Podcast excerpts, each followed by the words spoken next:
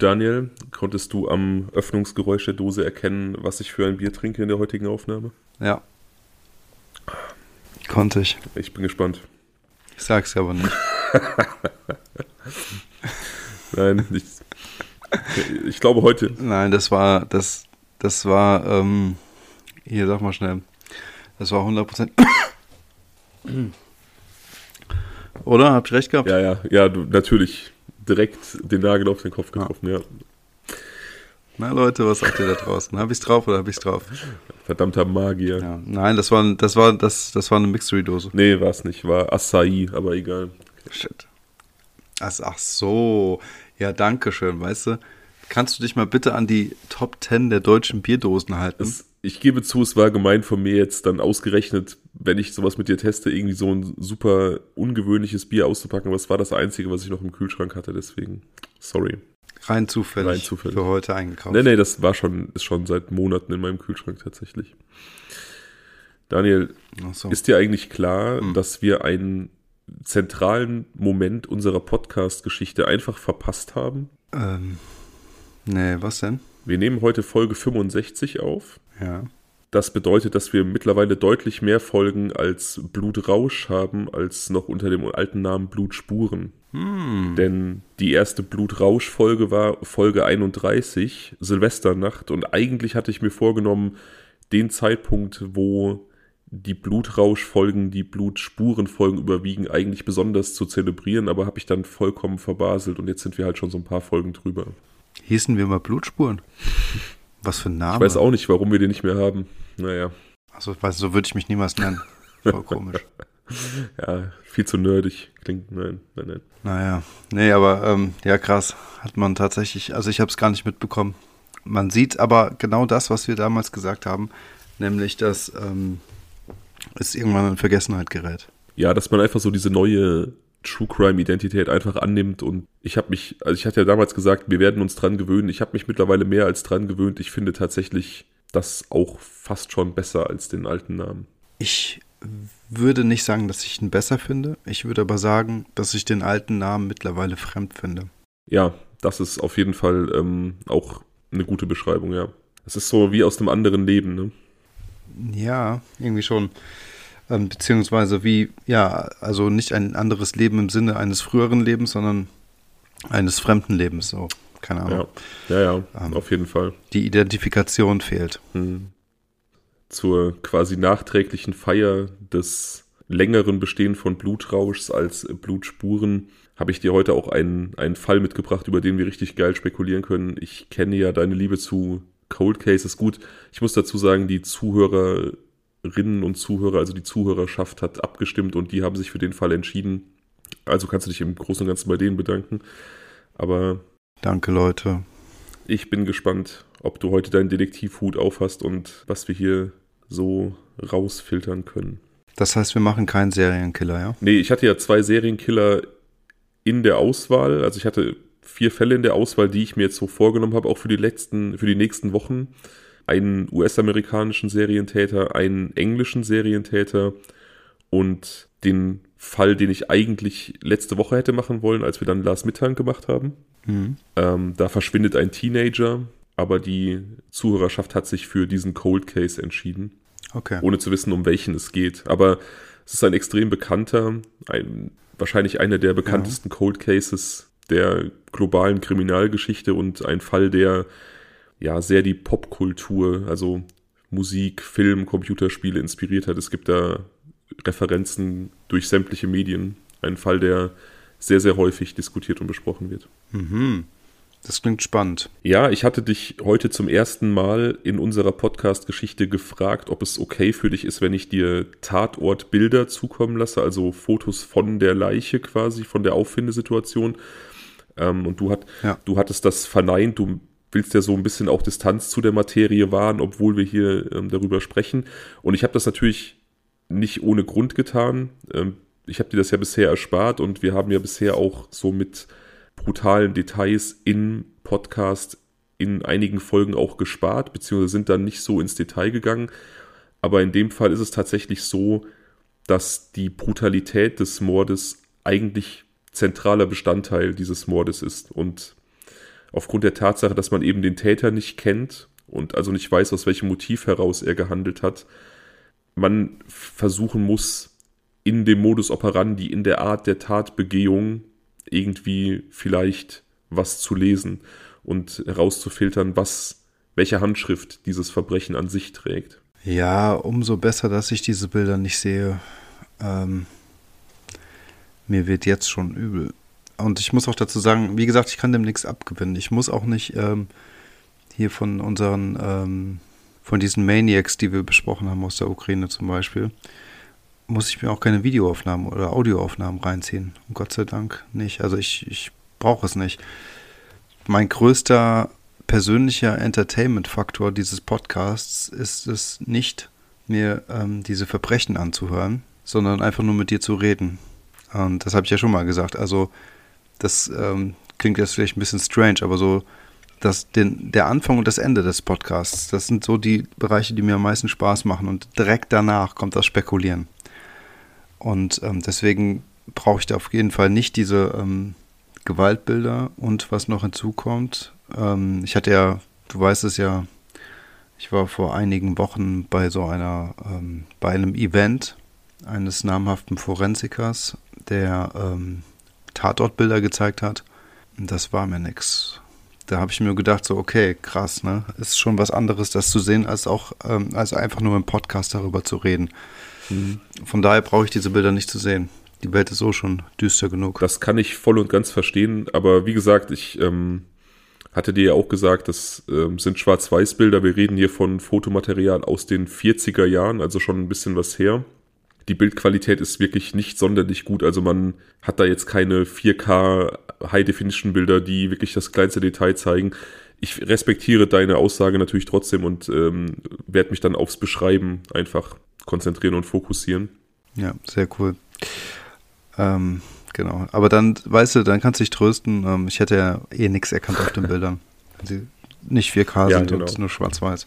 Wir sprechen heute über den Mord an der amerikanischen Schauspielerin, angehendes Model. Also sie war so ein, sie war jemand, der so ein bisschen versucht hat, ins Rampenlicht zu kommen, aber hatte in keinen Bereichen eigentlich so richtig Erfolg. Sie war so ein angehendes Starlet, wird oft irgendwie so als Schauspielerin bezeichnet Elizabeth Short, vielleicht hast du den Namen schon mal gehört, auch bekannt als Black Dahlia, also die schwarze Dahlie. Den zweiten Namen ja, also dieses Black Dahlia habe ich schon mal gehört, diesen, den wahrscheinlich bürgerlichen Namen. Ja, also dieser Name Black Dahlia ist auch weitläufiger, geläufiger als ihr bürgerlicher Name und tatsächlich kein Name, den sie jetzt irgendwie zu Lebzeiten oder so getragen hat, sondern man hat nach ihrem Tod ihr diesen Namen zugesprochen. Zum einen im Zuge dieser damals sehr populären Film-Noir-Filme, also so eher düster gehaltene Gangsterfilme, wo dann auch oft irgendwie so markante weibliche Figuren bestimmte Namen hatten, hat man ihr halt diesen Namen zugedacht in der Presse. Der kommt aber auch ein bisschen oder der wurde aufgegriffen dann auch von vermeintlichen Täter in einem vermeintlichen Bekennerschreiben, aber dazu kommen wir später noch. Dieser Mord an mhm. Elizabeth Short jedenfalls Anfang Januar, Mitte Januar 1947 in Los Angeles. Wie schon gesagt, sicherlich einer der bekanntesten Cold Cases der Welt. Ich steige mit dem, mit dem Fund an sich ein. Das ist ja, wie gesagt, so der, das Kernding, ähm, also das Verbrechen an sich. Und wir sprechen dann über Elizabeth Shorts Leben, was bekannt ist und mögliche ähm, Verdächtige. Mhm, okay. Am Morgen des 15. Januar 1947 ging eine Spaziergängerin in Los Angeles im Stadtteil Lemert Park mit ihrem Hund spazieren, also so das übliche Gassi gehen, dem Hund seine Morgentoilette ermöglichen, als sie gegen halb elf mittags etwa direkt neben dem Gehweg eine Leiche find, fand, die sie auf den ersten Blick für eine Schaufensterpuppe hielt, weil die wirklich so im Prinzip wirklich einen halben Meter neben dem Gehweg in so einem Grünstreifen lag. Also das ist ein unbebautes Grundstück gewesen, mittlerweile bebaut, wo einfach so ein äh, mit Platten ausgelegter Gehweg dran vorbeiführt und direkt auf dem Grasstreifen vor diesem Gehweg, äh, an diesen Gehweg angrenzend liegt eine nackte Leiche. Offenkundig ja, okay. eine nackte Frauenleiche. Du hast ein Foto von ähm, Elizabeth Short auch im lebenden Zustand. Das habe ich dir geschickt. Das ist eins der wenigen äh, Bilder, die man von ihr hat. Das zeigt sie ungefähr so ein Jahr vor dem Mord, da war sie 22 Jahre alt. Sie ist 1924 in der Nähe von Boston in Massachusetts geboren und dann im Laufe ihres Lebens nach Los Angeles umgezogen, weil ähm, das Klima in Kalifornien ihr bei verschiedenen gesundheitlichen Problemen besser helfen sollte und fand dann tragischerweise in dieser Stadt den Tod. Also Los Angeles ist ja auch so eine Stadt, die viele Träume weckt, damals schon Hollywood Traumfabrik und sie, wie gesagt, zog aus gesundheitlichen Gründen dahin und war dann so ein bisschen gefangen von dieser Traumfabrik Hollywood und beseelt von diesem Traum, irgendwie da ein, ein Starlet zu werden, aber ihr Leben fand eben ein, ein jähes Ende an diesem 14. oder 15. Januar 1947. Das heißt, sie ist erstmal nur wegen des Wetters, wegen des Klimas nach mhm. Kalifornien gezogen oder bewusst, mit bewusster Absicht jetzt in den, äh, im Film? Nein, also ihre Eltern hatten sich getrennt, als sie noch relativ jung war. Also wie gesagt, sie wurde 1924 in Hyde Park in Boston geboren und ver verbrachte auch die erste Zeit ja. in Boston. Ihre Eltern ähm, Cleo und Phoebe waren relativ frisch verheiratet. Elizabeth hatte trotzdem zwei ältere Schwestern, also die sind dann so quasi um die Eheschließung herum quasi zur Welt gekommen. Elizabeth war so ein bisschen Nachzügler. Virginia und Dorothea, ihre, ihre älteren Schwestern. Mhm. Und es kamen dann im Laufe der Zeit noch zwei jüngere zu. Und ihr Vater Clio finanzierte den Lebensunterhalt der Familie, indem er ähm, Minigolfplätze baute. Also Minigolf boomte damals in den Vereinigten Staaten. Mhm. Ja, ja, es ist witzig. witzig ähm, mhm. Finde ich auch. Äh, ja, Kaum vorstellen. Auf jeden Fall, er hatte so ein, so ein Bauunternehmen, das einfach auf den Bau von Minigolfplätzen spezialisiert war und war damit wohl auch relativ erfolgreich, konnte diese ähm, sechsköpfige Familie also ganz gut ernähren. Allerdings mhm. gab es 1929 einen Börsenkrach und viele Menschen verloren sehr viel Geld. Mhm. Ja, genau. Black Friday. Und auch Clio Short hatte eben Geld in der Börse investiert und war dann auf einmal quasi bankrott. Und dieses gut unterlaufende Unternehmen, diese, ähm, ja, diese Minigolf-Baufirma, sage ich jetzt mal, musste dann im Zuge dieser finanziellen Schwierigkeiten nach diesem Börsencrash zwangsversteigert werden, sodass ähm, die Familie auf einmal ohne Einkommen dastand. Ui, krass. Also ähm, es gab ja wirklich sehr viele Existenzen, die unter dieser Krise ähm, quasi ähm, ja, sehr stark gelitten haben oder zugrunde gegangen sind und hier auf jeden Fall mal ein Beispiel, ein namhaftes Beispiel offensichtlich. Ja, zumindest, zumindest, zumindest ähm, ein Beispiel, krass. das wir benennen können und wo wir einfach so die Lupe drauf haben, einfach aufgrund des Schicksals seiner Tochter später. Vielleicht hängt das ja auch zusammen, also in ihrer Persönlichkeitsentwicklung. Ich weiß ja nicht, was Ich denke schon, dass das auch eine Rolle spielt, dazu werde ich jetzt kommen. Also wie gesagt, dieser Börsenkrach war 1929, da war Elizabeth fünf und das hat dann, wie gesagt, die ja. ganze Familie in so eine finanzielle Schieflage gestürzt und ich denke auch, dass ja da auch der Haussegen schief hing. Da sind jetzt natürlich keine Informationen zu bekannt, aber ich denke so finanzieller Druck und auch diese, dieses Ding, das Geschäft verloren zu haben, das wird zu großer Unzufriedenheit geführt haben und sicherlich auch zu Streitigkeiten unter den Eheleuten, so dass Cleo Short 1930 Ende des Jahres seine Familie verließ. Also da war Elizabeth dann sechs ähm, und er hat wirklich ähm, auch komplett keine Nachricht hinterlassen. Er ist quasi einfach, hat sich in Luft aufgelöst. Die Polizei fand Krass. sein verlassenes Auto in der Nähe einer Brücke in Boston und ging erst von Suizid aus, eben wegen dieses Geldverlustes an der Börse und wegen der Zwangsversteigerung, aber ähm, irgendwann kristallisierte sich dann raus, dass er sich einfach nur abgesetzt hat. So dass Elizabeths Mutter Phoebe dann den Lebensunterhalt der Familie quasi alleine stemmen musste und das hat sie dann ja als Buchhalterin getan und auch so ein bisschen auf staatliche Unterstützung gebaut.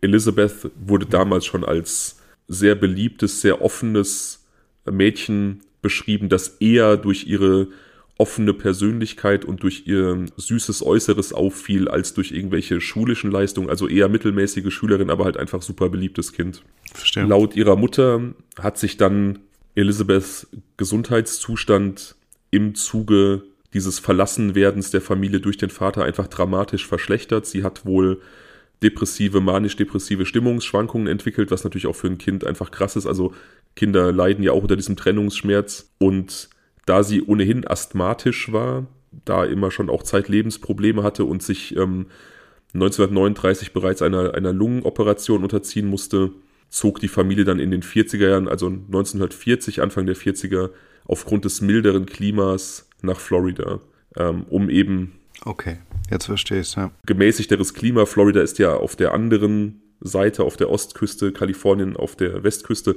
Nach Kalifornien ging es dann tatsächlich nur angezogen von dieser Traumfabrik Hollywood.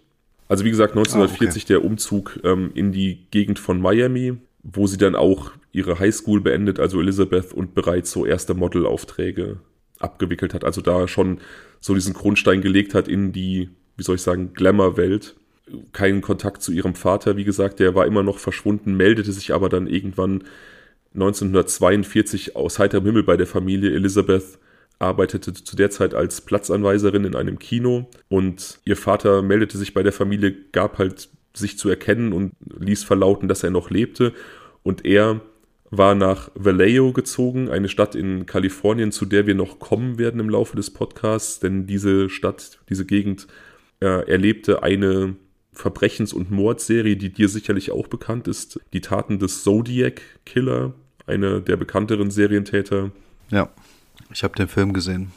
Das war eben in Vallejo und ja, da lebte Cleo Short mittlerweile und äh, ja, bat seine Familie um Entschuldigung auch für sein spurloses Verschwinden, für sein, für sein äh, Abhauen und versucht so ein bisschen die, wie soll ich sagen, die Brücken zur Familie wiederherzustellen. Phoebe Short lehnt das, lehnt das ab, also die möchte keine Versöhnung mit ihrem Ehemann, aber Elizabeth führt dann Briefkontakt mit ihrem Vater, führt diesen Kontakt fort und 1942 zieht sie dann nach Kalifornien, sicherlich auch getrieben eben von diesem Traum, näher an Hollywood dran zu sein und eben eine Schauspielkarriere äh, starten zu können.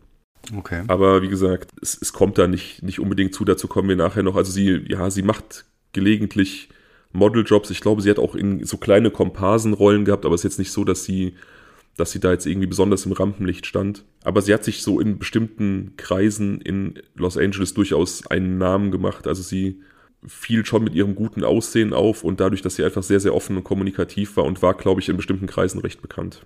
Ähm, vielleicht ein kurzer Insider. Du wirst es natürlich wissen, ähm, das ist ja so die goldene Ära der Hollywood-Filmstudios gewesen und ähm, die häufig auch namhafte Stars unter Vertrag hatten. Also sprich, das war ein hm, bisschen vergleichbar vielleicht mit irgendwelchen Profifußballern, die für einen mhm. Verein spielen und eben nicht für einen anderen Verein. Und so war es dann auch so, dass Filme, die quasi von gewissen Studios produziert wurden, eben genau diese Stars dann auch gezeigt haben. Und ähm, es war also durchaus eine andere sagen wir mal, Filmmaschinerie als so, wie es heute ist. Und ähm, viel, mh, hm, wie soll man sagen, es war durchaus, glaube ich, auch das Wort Industrie passt ganz gut. Es gab Filmstudios mit einem hohen Workflow, einer hohen Produktionsstückzahl und aber gleichzeitig eben diese Gebundenheit. Und ähm, da kann ich mir einfach vorstellen, wenn man dann irgendwie so ein Nachwuchstalent ähm, ist, war es vielleicht auch ungleich schwieriger, als so bei einer freien Wirtschaft, wo es eben solche festen Vereinszugehörigkeiten, so würde ich es jetzt mal nennen, äh, eben nicht. Das ist sehr, sehr gut möglich, ja. Ich glaube auch generell hat diese ganze, ich meine, das ist natürlich heute immer noch so, ein, so eine Traumkulisse für viele Menschen, die sehr viele Leute anzieht, aber ich glaube, damals hat diese Faszination Kino einfach auch noch ganz anders auf die Menschen gewirkt, auch weil es einfach so eine neue Branche war. Ja, absolut. Ich meine, das, das, das Medium war eben genau, auch relativ man muss zu ne? Elisabeth genau. sagen, dass ihre Liebe fürs Kino sich dadurch entwickelt hat, dass sie, also dieses Leben in der Nähe von Miami, das fand immer nur in den Wintermonaten statt. Also wenn der Winter in Massachusetts, also in Boston, wo sie eigentlich lebte, einfach zu kalt war und das ihrem Asthma eben Probleme bereitete und eben auch, wie gesagt, ihrer depressiven Stimmungslage dann ist die Familie eben während der Bostoner Wintermonate nach Miami gezogen. Wenn sie aber in Boston war, arbeitete Elizabeth in einem Kino, also, also nebenjobmäßig und hat dann da halt auch immer die Filme sehen können ähm, und hat sich dann im Laufe dieser Zeit zu einem sehr, sehr großen Filmfreund entwickelt, zu einem sehr großen Filmenthusiasten und dadurch ist dann auch dieser Wunsch geweckt worden, eben Teil dieser Traumfabrik Hollywood zu sein. Wie bei so vielen. Quentin Tarantino hat in der ähm, Videothek, ja, glaube ich, gearbeitet. Stimmt. Irgendwas war da. Irgendwas war da, ja. Also, wie gesagt, sie, sie war auch schon während der, der Highschool-Zeit einfach bekannt dafür, ähm, auch einfach ein hübsches Mädchen zu sein, hat da auch schon Modeljobs gehabt. Und das ist dann nach diesem Umzug, als sie 19 war, zu ihrem Vater einfach nochmal verstärkt worden. Also in äh, diesem Wechsel zwischen, zwischen ähm, Miami und Boston, da gab es da schon vereinzelte Jobs. Und nach diesem Umzug nach Vallejo, da ähm, vergriff, ergriff sie dann vermehrt Modeljobs und versuchte eben auch als Schauspielerin eben so ein bisschen Fuß zu fassen. Wie gesagt, der Rest der Familie lehnte hm. diese Entschuldigung des Vaters ab und hatte keine Lust da irgendwie auf Kontakt. Ich, ich kann es auch irgendwie verstehen. Ich meine, er hat sich irgendwie sang- und klanglos aus dem Staub gemacht und meldet sich dann irgendwie 13 Jahre später. Kann ich auch die ablehnende Haltung der anderen äh, Shorts verstehen. Aber ja, wie gesagt, sie sieht das anders. Ich weiß nicht, ob es jetzt auch daran lag, dass sie dann eben dadurch den Umzug nach Kalifornien gestalten konnte oder ob sie wirklich einfach daran interessiert war, irgendwie ein Verhältnis zu ihrem Vater aufzubauen. Aber auch dieses Verhältnis sei gesagt, das wird nicht lange gut bleiben. Also sie zieht zu ihrem Vater und Cleo Short kritisiert sie sehr, sehr stark dafür, dass sie nur an ihre Schauspielkarriere denkt und einfach ja faul ist in seinen Augen, was so die Arbeit im Haushalt angeht und was aber auch so die Bemühungen angeht, sich einen soliden Job zu suchen. Also sie ist nicht daran interessiert, irgendwie regulär arbeiten zu gehen. Sie möchte wirklich so direkt ins Rampenlicht und er eckt immer wieder mit ihr an, weil sie ja in seinen Augen sehr, sehr faul ist, weil sie viele Partys feiert, sehr viel Alkohol trinkt und einfach nur so ähm, ambitionslosen Nebenjobs nachgeht. Also sich, sich gerade so über Wasser hält. Ah ja, okay. Ich hätte ja eher gedacht, dass, also zu Beginn, als du erzählt hast, dass er eben auch in Kalifornien gelebt hat, dass er sie so ein bisschen auch vielleicht dorthin geködert hat, ähm, weil er wusste, dass sie eben diese beruflichen Ambitionen hatte. Und ähm, dass er so über diese Ebene quasi des, äh, wie soll man sagen, geografischen Vorteils dann auch versucht hat, so ein bisschen äh, die Wogen zu glätten und ein bisschen, ähm, bisschen das näher Das kann sehr gut sein. Also es ist, wie gesagt, es gibt wenig wirklich tiefergehendes Wissen zu diesen ganzen Familienkonstellationen. Ich kann jetzt nur Dinge sagen, die, die wirklich äh, Hand und Fuß haben und die wirklich objektiv bekannt sind. Hm es kann schon sein, ne, als die beiden dann irgendwie Briefkontakt aufgenommen haben, weil er sich entschuldigen wollte, ist es durchaus möglich, dass sie von ihrem Wunsch erzählt hat, im Schauspiel Fuß zu fassen und er dann einfach diese Nähe zu Los Angeles genutzt hat, um sie eben zu ködern, in Anführungsstrichen. Das kann gut sein, das weiß ich nicht. Mhm. Dieser, dieser Punkt, dass sie sehr ausschweifend feierte und offensichtlich auch sehr, Alko sehr viel Alkohol trank, das schlägt sich auch darin äh, wieder, dass sie mehrfach wegen Trunkenheit verhaftet worden ist, zu Zeitpunkten, wo sie noch minderjährig war und die Polizei dadurch auch ihre Fingerabdrücke aufgenommen hat und es diese Mugshot-Fotos von ihr gab und das auch dazu beigetragen hat, ähm, ihre Leiche dann letztlich identifizieren zu können nach ihrem Fund, denn die war ja schlimm zugerichtet. Es blieb aber auch diversen Menschen aus verschiedenen Industriezweigen nicht verborgen, dass da eine gut aussehende junge Frau irgendwie neu in der Stadt ist, die auch gerne mal einen über den Durst trinkt und so hat sie bei diversen Winzern in Florida so als Kellnerin gearbeitet, so, so als hübsches Aushängeschild, um die Leute dazu zu animieren, ähm, ein bisschen mehr zu trinken.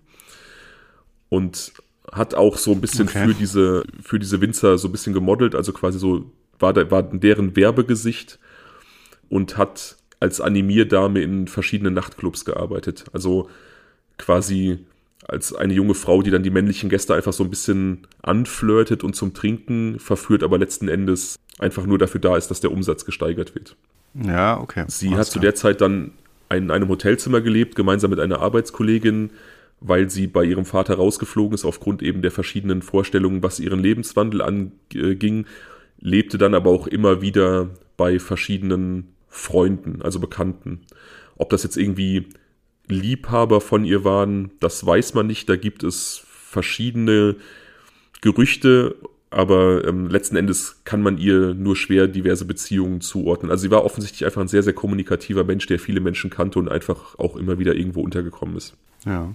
Sie hat dann auch mal eine Zeit lang ist sie rumgereist, hat versucht irgendwie Los Angeles zu verlassen, um in diesen Jobs irgendwie weiter Fuß zu fassen, aber kam halt immer wieder zurück nach Los Angeles und ging, wie gesagt, diesen, diesen eher zwielichtigen Jobs nach, um in der Filmbranche Fuß zu fassen. Und in diesen Nachtclubs, in denen sie verkehrt hat, gab es wohl auch relativ viele Menschen aus der Filmbranche, die ein- und ausgegangen sind, die sie quasi dadurch kennengelernt. Also wie gesagt, sie war in bestimmten Kreisen, nicht, nicht so der absoluten High High Society, aber so ähm, Teilen der Unterhaltungswelt, da war sie offensichtlich bekannt. Okay, anders als anders bekannt, als sie vielleicht wollte, aber zumindest ähm, war sie, wie soll man sagen, sie hatte noch keinen Fuß in der Tür, aber sah vielleicht schon die genau. Genau, sie war quasi so die, die hübsche, gut gelaunte Partybekanntschaft, die jeder kannte, aber ich glaube, keiner hat sie wirklich als ernstzunehmende Schauspielerin oder so gesehen.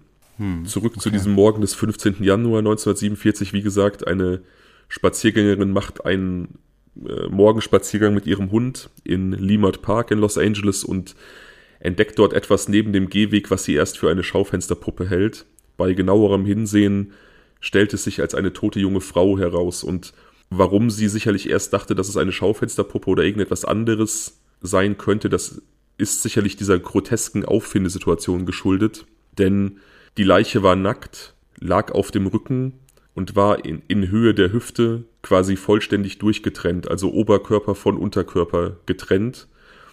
Und die Leiche wurde quasi versetzt aufgefunden. Also wenn man sich Tatortfotos ansieht, Ober- und Unterkörper liegen so einen guten halben Meter auseinander ungefähr.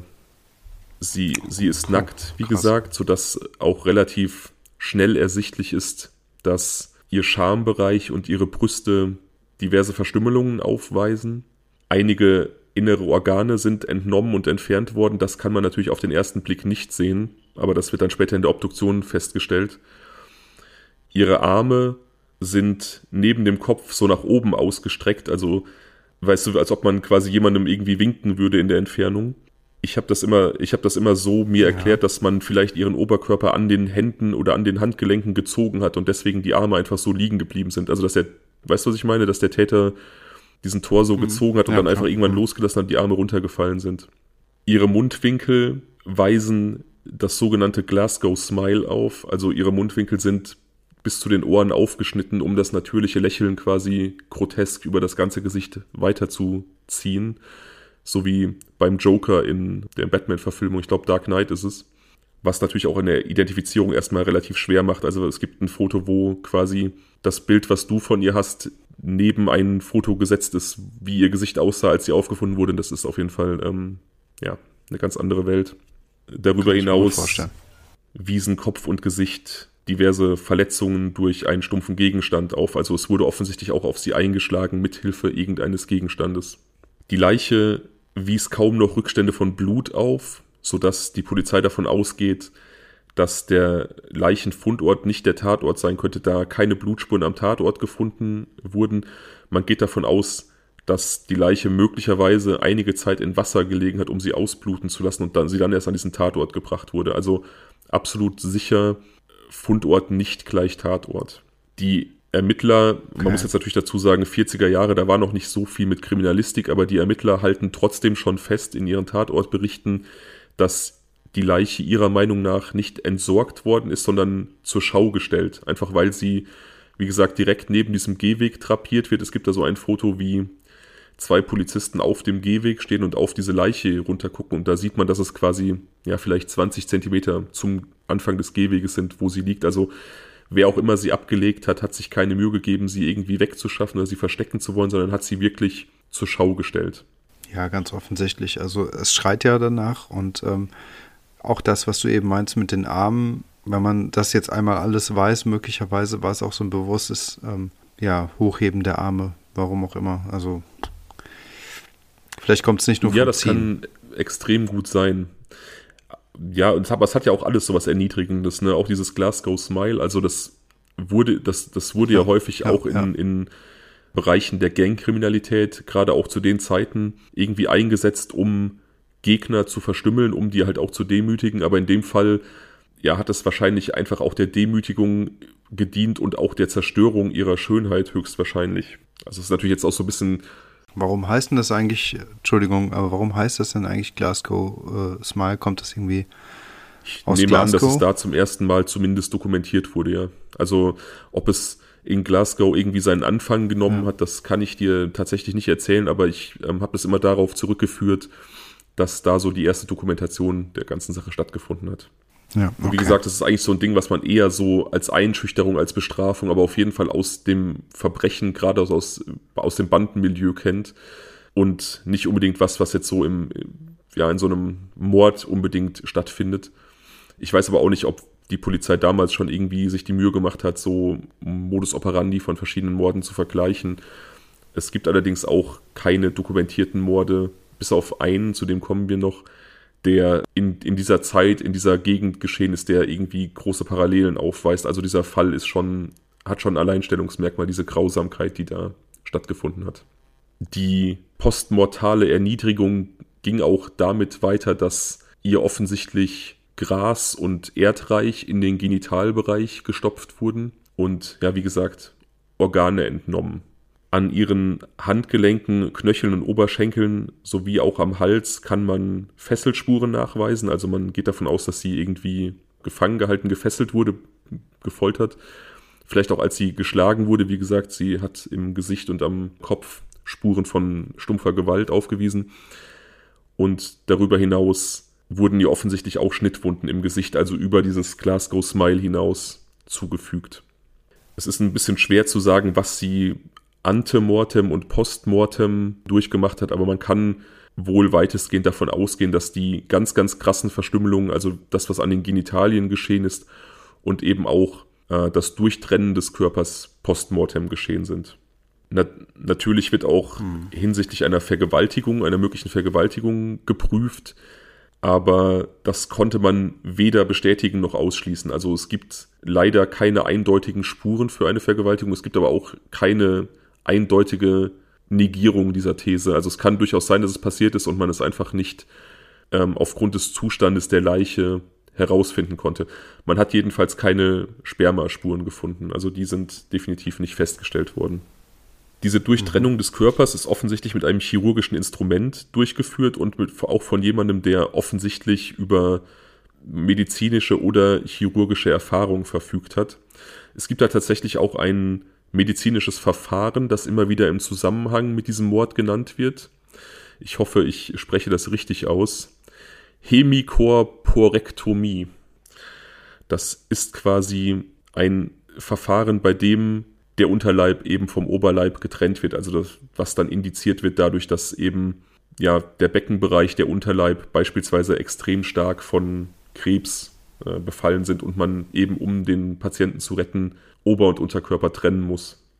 Das total ist schrecklich. total schrecklich. Ich stelle mir das auch schlimm vor, weil du ja dann wirklich, also stell dir vor, du lebst quasi nur noch von der Gürtellinie abwärts. Ne? Also das macht natürlich unglaublich viel ähm, mhm. medizinisches Geschick, setzt das auch voraus, weil dadurch natürlich auch ja dein, deine gesamte Harn, äh, die gesamte Harnregion wegfällt, Teile des Darms, du hast keine, salopp gesagt, Ausgänge mehr, das heißt, das muss alles dann künstlich geschaffen werden.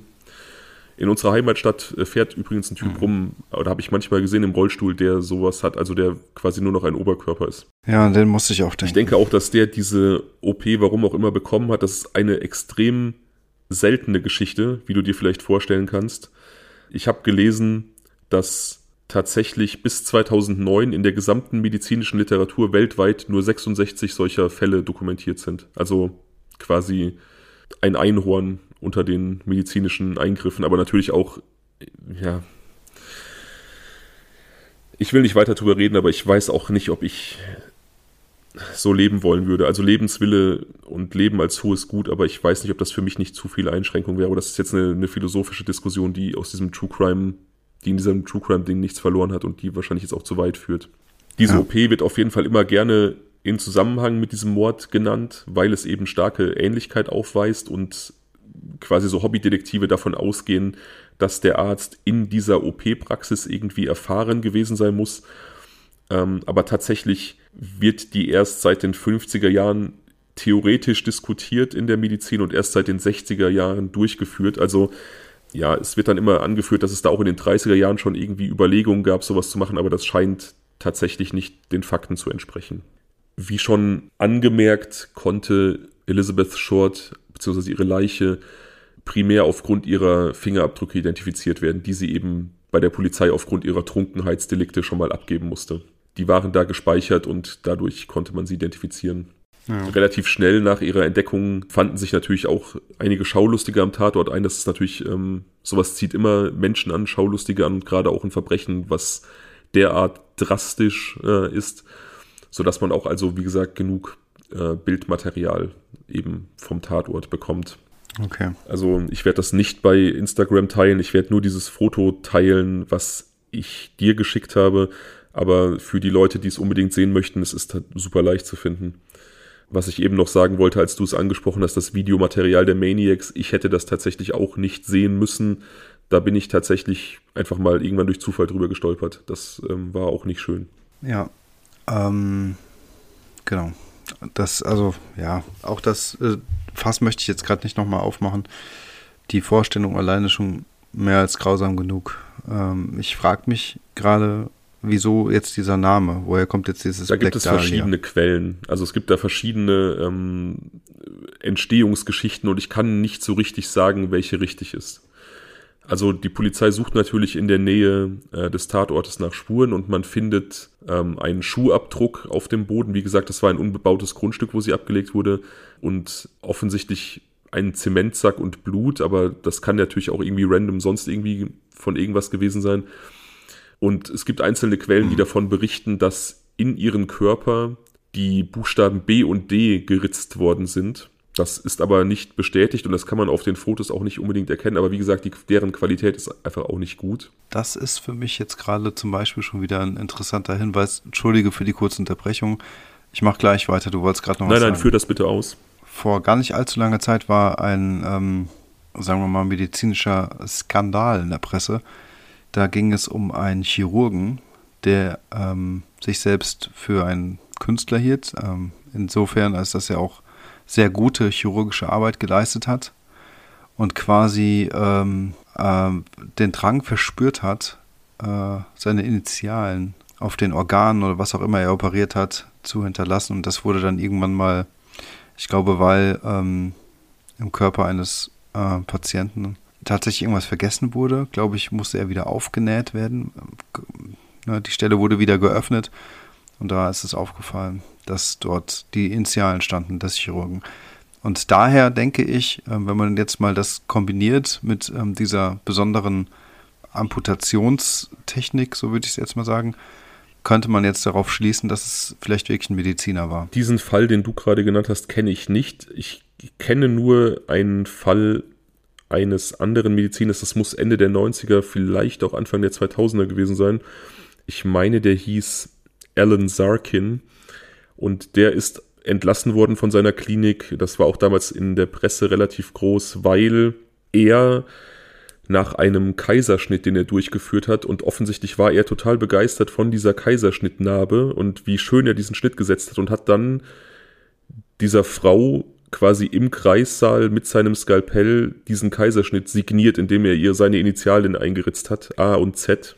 Total skurrile Geschichte da gibt es, da gibt es durchaus Parallelen. Ähm, genau, also wie gesagt, angeblich diese Buchstaben B und D eingeritzt in ihren Oberkörper. Das kann man allerdings nicht verifizieren, weil wie gesagt, es da keinen Fotobeweis für gibt. Und dann tauchte irgendwann ein, ein Bekennerschreiben auf, dessen, äh, wie soll ich sagen, mh, hm, der Beweis steht aus, dass dieses Schreiben auch tatsächlich vom Täter stammt da wird dann Bezug genommen auf die Tote als Black Dahlia. So, und jetzt gibt es zwei Geschichten. Entweder die Presse hat diesen Namen aus diesem Bekennerschreiben genommen und hat den dann verbreitet und der Täter hat sie zuerst so genannt, was dann ja auch zu diesem Buchstaben passen würde, die in sie geritzt sind. Version 2. Die Presse hat sie so genannt, einfach um das Ganze irgendwie mit einem griffigen Namen zu verpacken und weil es zu der Zeit einfach in war, Frauen, wie gesagt, gerade so im Kino, im Film-Noir-Bereich so solche Namen zu geben, so mysteriöse Namen, hat die Presse ihr diesen Namen gegeben und der mögliche Bekennerbriefschreiber hat einfach den Namen aus der Presse entnommen. Man kann leider nicht so richtig nachhalten, welche Version stimmt. Aber BD sind auch die Initialien, die, ähm, die zu lesen Angeblich, waren. Angeblich, ja? wie gesagt, ob sie da waren, auch das weiß man nicht. Weiß man nicht, ja. Mhm. Aber was hat das, also Black ist schwarz, klar, Dahlia, hat das noch irgendeine Bedeutung irgendwie?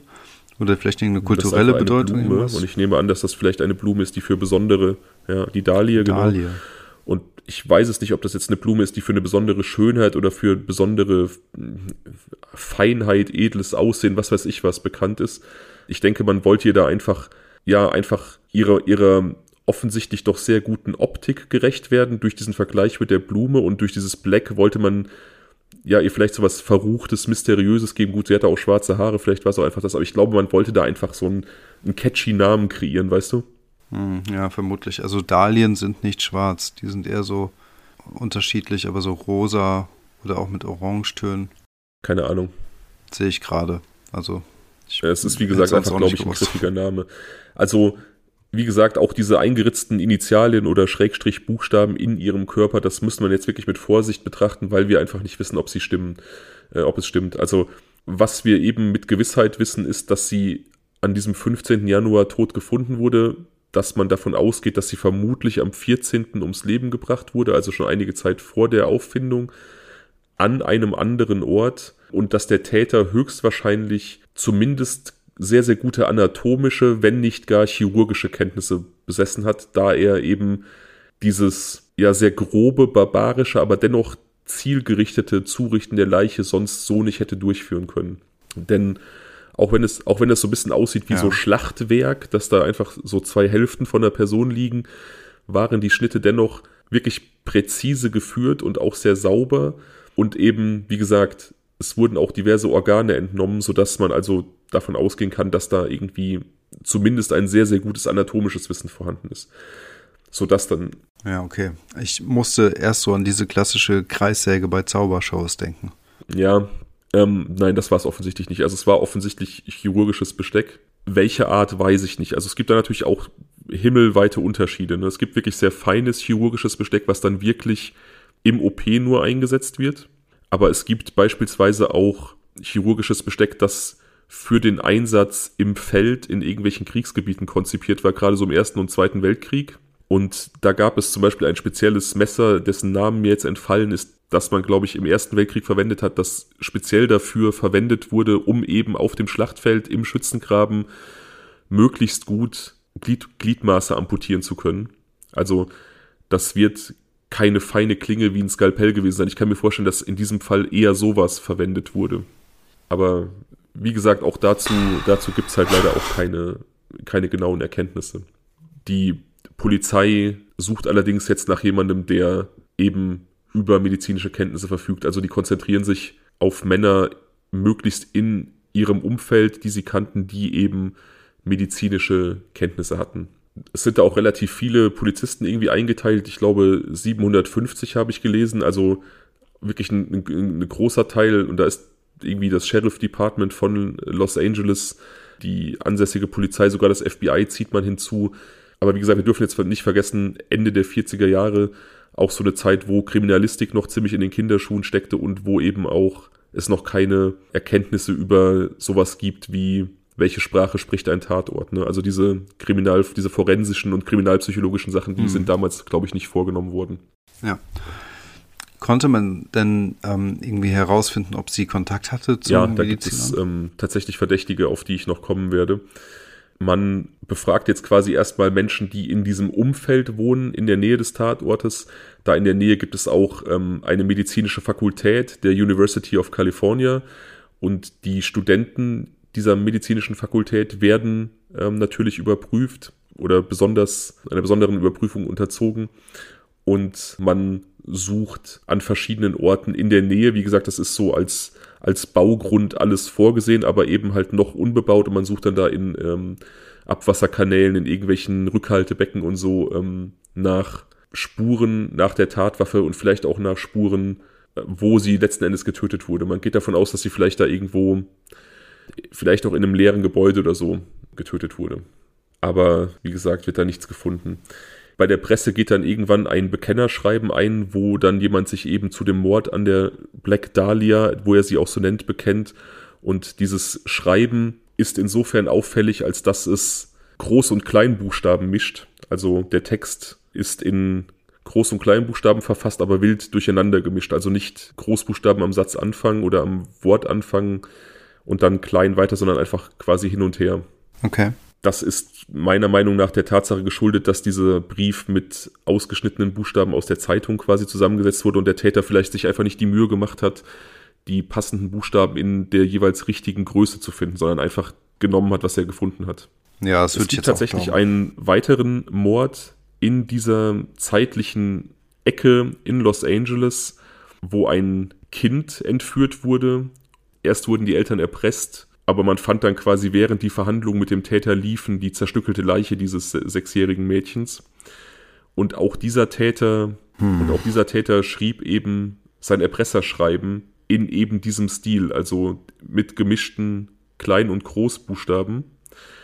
Deswegen werden diese Taten auch oft so einem möglichen Täter nachgesagt. Also man, man verbindet die so ein bisschen. Ja. Zumal bei diesem sechsjährigen Mädchen ein Mörder zwar erwischt wurde, auch verurteilt wurde, aber ähm, es da wirklich große Zweifel an dessen, dessen Tat äh, bzw. dessen Schuld gibt.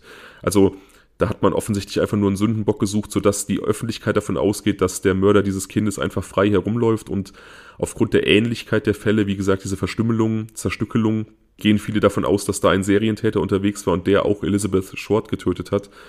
Ähm, zumal auch, wie gesagt, dieser Erpresserbrief diese Besonderheit aufwies, dass er kleine und große Buchstaben einfach total random gemischt hat. Der allerdings ist handschriftlich geschrieben. Da bin ich immer so ein bisschen drüber gestolpert, ne? Also, weil das eine Mal hat der Täter es quasi geschrieben, also bewusst so gemacht und bei dem anderen, wie gesagt, gehe ich davon aus, dass man einfach Buchstaben verwendet hat, die gerade da waren. Deswegen weiß ich nicht, ob diese Parallele valide ist. Hm. Kann ich verstehen. Zudem ja. weiß man auch einfach nicht, ob dieses Bekennerschreiben authentisch war. Also was da an die Zeitung gegangen ist. Das hätte tatsächlich von einem Trittbrettfahrer stammen können. Das hätte rein theoretisch auch von einem Reporter der Zeitung selber stammen können, um einfach besseren Stoff zu haben. Also wie gesagt, mhm. da ist einfach sehr, sehr viel oder sehr wenig gesichertes Wissen tatsächlich ähm, im Umlauf, was diesen Fall angeht. Die Polizei, wie gesagt, befragt nun unglaublich viele Menschen, auch in ihrem Bekanntenkreis. Sie hat einen sehr, sehr großen Bekanntenkreis und diese Arbeit, diese Befragungen fördern eine Liste von 22 Personen zutage, die nach Meinung der Polizei in Frage kommen, die sich so in ihrem Bekanntenkreis finden oder im erweiterten Bekanntenkreis.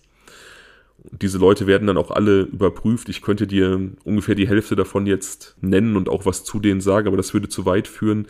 Die Polizei setzt bestimmte Sonderermittler des FBIs ein und die schmelzen diese Liste, also diese 22 Namen, dann auf sechs zusammen. Ja. Von, von denen sie okay. davon ausgehen, dass ähm, einer von denen möglicherweise der Täter sein könnte. Eine Person kann nie ermittelt werden. Es gibt da einen Arzt, offensichtlich ein Frauenarzt, den Elizabeth Short aufgesucht hat. Und ähm, sie hat gegenüber Bekannten erwähnt, dass sie einen besonderen Arzt in der Gegend von Los Angeles aufsuchen wird, der ihr bei Frauenproblemen hilft. Es wird immer so ein bisschen spekuliert, ob das vielleicht eine illegale Abtreibung gewesen sein könnte. Aber dieser Arzt kann nie letzten Endes ermittelt werden. Also es gibt da Spekulationen, weil auf der Ursprungsliste von diesen 22 Verdächtigen durchaus auch Ärzte auftauchen, aber letzten Endes ist nicht sicher, wer dieser mysteriöse Frauenarzt ist, mit dem sie da irgendwie was zu tun hatte. Und ähm, Arzt, Arzt ist natürlich, ähm, ja. das sind natürlich Leute, das würde irgendwie passen, ne? weil wie gesagt, medizinisches Wissen könnte beim Täter vorhanden gewesen sein. Mhm. Die beiden wahrscheinlichsten Täter, nach Meinung der Polizei, sind Carl Belsinger. Das ist ein Bekannter von Elizabeth Short, der in, in ihrem Dunstkreis sich oft aufgehalten hat. Also man muss dazu sagen, sie hatte ein Tage- und Adressbuch, in dem sie auch die Namen von verschiedenen Bekannten notiert hat, auch von Liebschaften.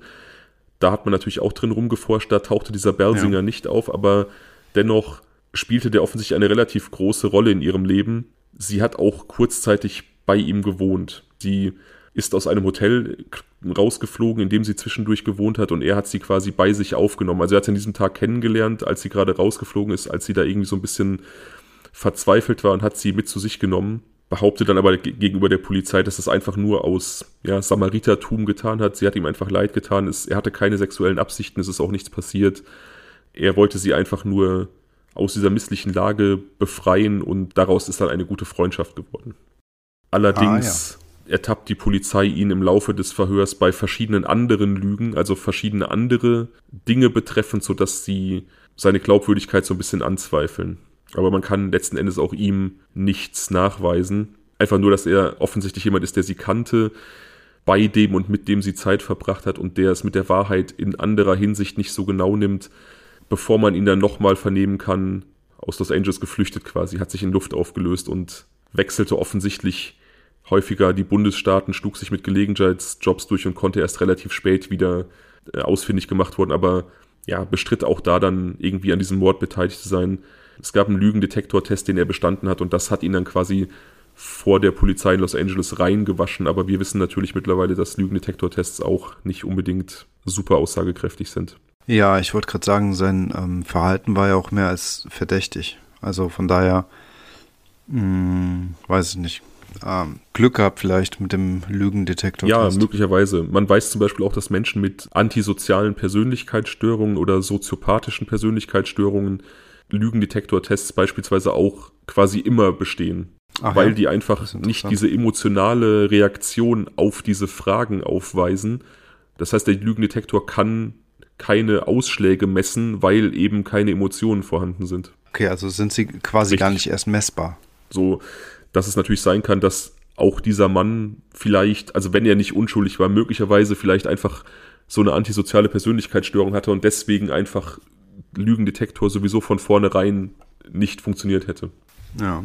Der etwas interessantere Verdächtige meiner Meinung nach allerdings ist äh, Dr. George Hodel.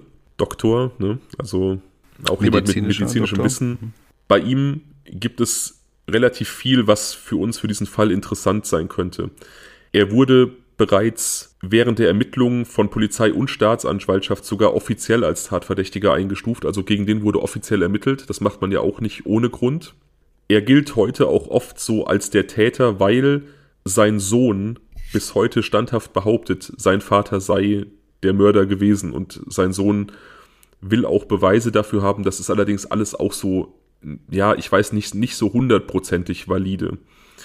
Jedenfalls schrieb Steve Hodel, also der Sohn von Dr. George Hodel, ein Buch, das erschien erstmals 2003, in dem er seinem Vater unter anderem den Mord an Elizabeth Short vorwirft und auch weitere Verbrechen, die sein Vater seiner Meinung nach begangen hat. Er geht sogar so weit, zu unterstellen, dass sein Vater der eingangs erwähnte Zodiac-Killer war.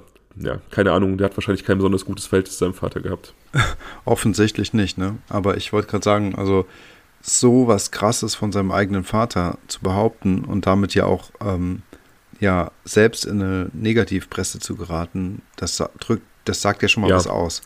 Aber tatsächlich hat er auch natürlich Hinweise, die ihn zu dieser Theorie bringen, beziehungsweise zu dieser Behauptung. Also ich denke nicht, dass er die einfach so rausgehauen hat.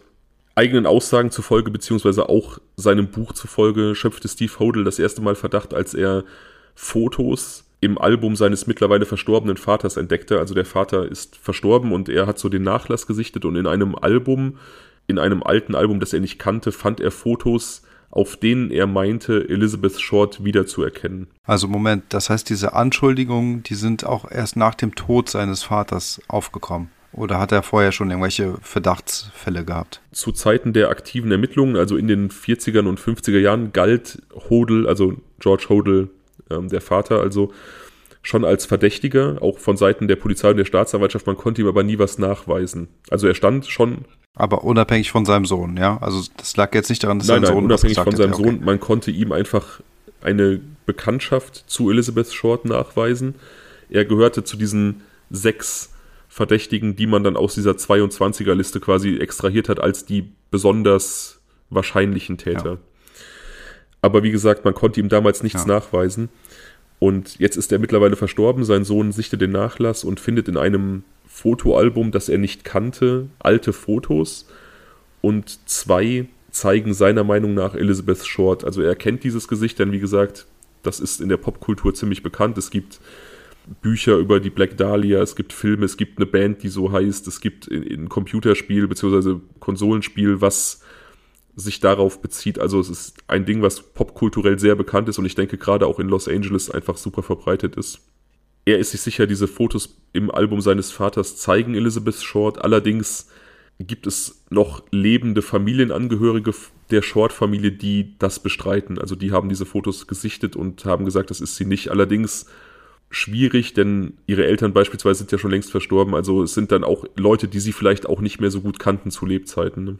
Das ist also schwierig. Ja, und also ich finde aber auch selbst, wenn er halt diese Fotos gefunden hat, sagt es erstmal nichts, weil wir wissen ja schon aus eben diesen Ermittlungen aus den 40ern, wo ähm, bei denen der Vater dann in den engen Dunstkreis sozusagen der sechs vermeintlichen Täter ähm, gelangt ist, da war ja schon klar, dass er Kontakt hatte, dass die beiden sich kannten. Also von daher ist jetzt auch, sind diese Fotos relativ überraschungsfrei. Ja, das stimmt. Also tatsächlich konnte man, wie gesagt, davon ausgehen, dass er sie kannte. Es gibt allerdings noch einen Umstand, warum Hodel damals verdächtig war. Das lag nicht nur an seiner Bekanntschaft mit Elizabeth Short, sondern auch daran, dass er eines anderen Verbrechens bezichtigt wurde. Und zwar zeigte ihn im Oktober 1949 seine 14-jährige Tochter Tamar an, ihn sexuell missbraucht zu haben. Also dieser Arzt soll 1949 seine 14-jährige Tochter sexuell missbraucht haben, beziehungsweise sie zeigte ihn dann an und der sexuelle Missbrauch fand wohl über viele Jahre im Vorfeld schon statt. Sie hat dann quasi mit 14 die Kraft geschöpft, die Anzeige zu starten. Und nun haben wir also ja. jemanden, der Elizabeth Short kannte und der für den sexuellen Missbrauch an seiner 14-jährigen Tochter quasi angeklagt wurde, die laut diversen Quellen Elizabeth Short sehr, sehr ähnlich sah. Also so gleicher Typ Frau einfach. Ja. Durchaus auch so, ja, eine Andeutung, dass er durchaus auch zu Gewalt und auch zu sexuell motivierter Gewalt in der Lage ist. Ich meine, wenn du das deiner eigenen Tochter gegenüber an den Tag legst, dann wirst du das wahrscheinlich auch Fremden gegenüber potenziell an den Tag legen können. Und wie gesagt, wir können nicht, wir können nicht ja. ausschließen, dass bei Elizabeth Short die sexuelle Komponente eine Rolle gespielt hat. Er wurde zwar freigesprochen, ja. aber man hat quasi sein Haus verwanzt. Also die Polizei hat Mikrofone in seinem Haus versteckt und auch sein Telefon abgehört. Und in der Zeit tätigt er am Telefon einige Äußerungen oder in seiner Wohnung auch einige Äußerungen, die im Nachhinein so ein bisschen verdächtig wirken. Er spricht zum Beispiel davon, die werden mir den Mord nie nachweisen können. Und das bezieht man natürlich jetzt im Nachhinein auf diesen Black Dahlia-Mord, weil die Polizei, die, die Polizei hört ihn natürlich ja nicht wegen einem Mord, wegen einem Mordes ab, sondern wegen dieser Missbrauch an der eigenen Tochter und er spricht dann davon einem Mord, den man ihm nicht nachweisen kann. Da hätte man vielleicht auch 1949 schon hellhörig werden können. Keine Ahnung. Ja. Es gibt auf jeden Fall auch andere Informanten, die mit ihm in der Klinik gearbeitet haben, eine Untermieterin von ihm und auch Arbeitskollegen, die ihn bezichtigen, eine sehr, ja, schräge Sexualität an den Tag zu legen. Also, dass auch jemand war, der irgendwie heimlich Nacktfotos angefertigt hat von Patientinnen und so weiter und so weiter. Also jemand, der insgesamt irgendwie extrem verdächtig war.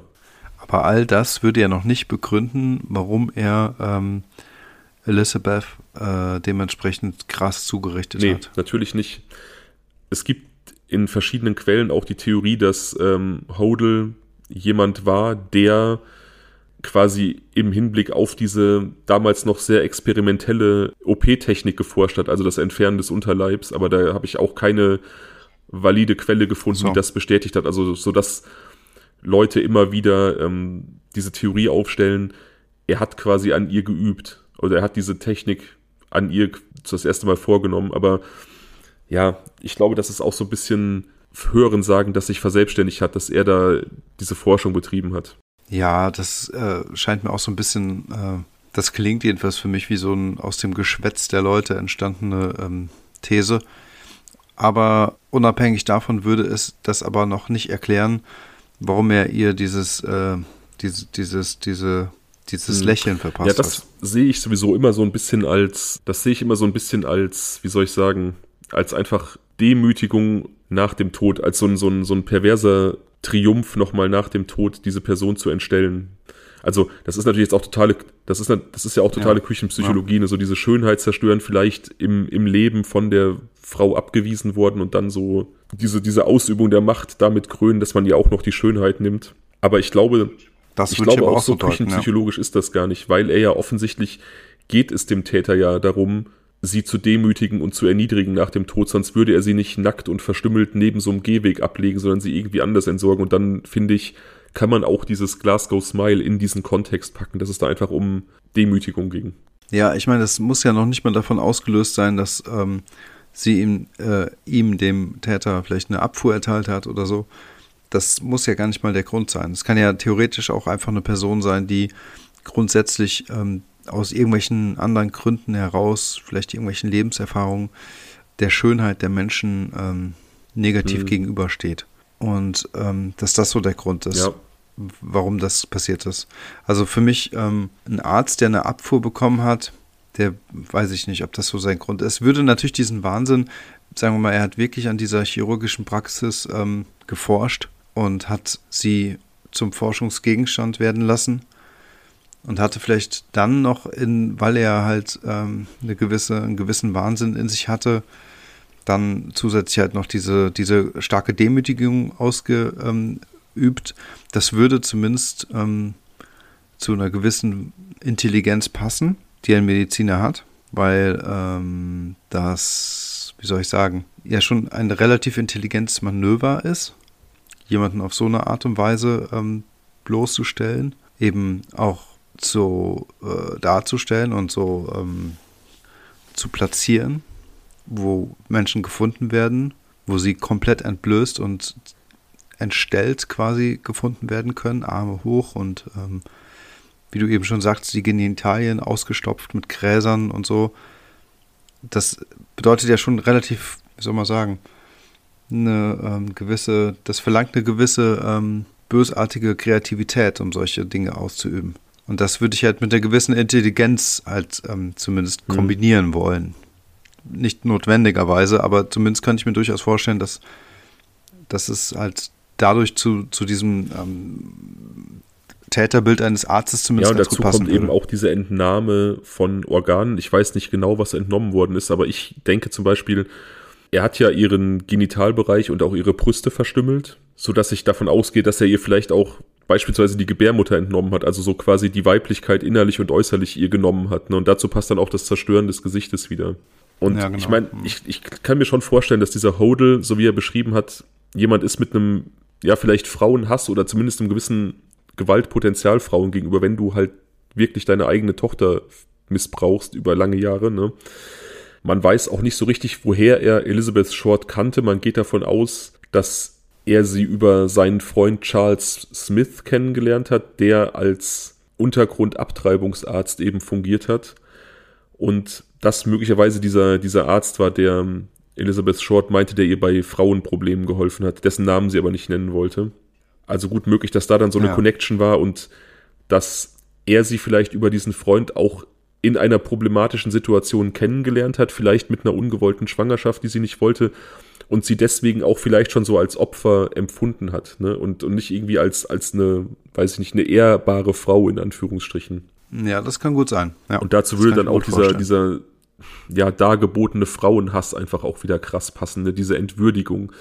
Alle anderen Verdächtigen, die die Polizei so präsentiert, das ist, das ist so, ja, das ist so total klischeebehaftet. Also, es wird beispielsweise, wie gesagt, sie hat dieses Tage- und Tagebuch und Adressbuch und da ähm, gibt es einen Mann namens Mark Hansen, auf den stieß die Polizei sich erst ein. Der ist ihnen generell bekannt und auch so ein bisschen Dorn im Auge. Das ist so ein Playboy und Nachtclubbesitzer, der auch relativ viel Geld hat und der generell auch gerne mal irgendwie Freunde und Freundinnen bei sich wohnen lässt, wenn die so ein bisschen abgestürzt sind.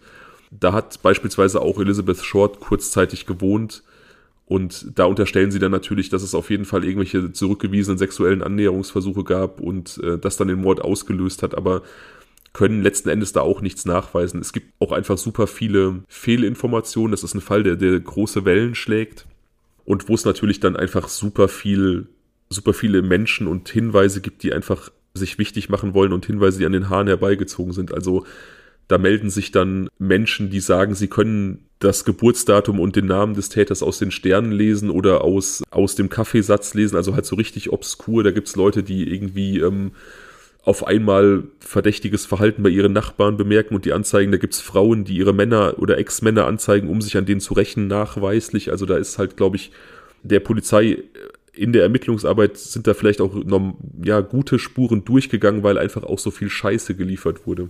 Hm. Hm.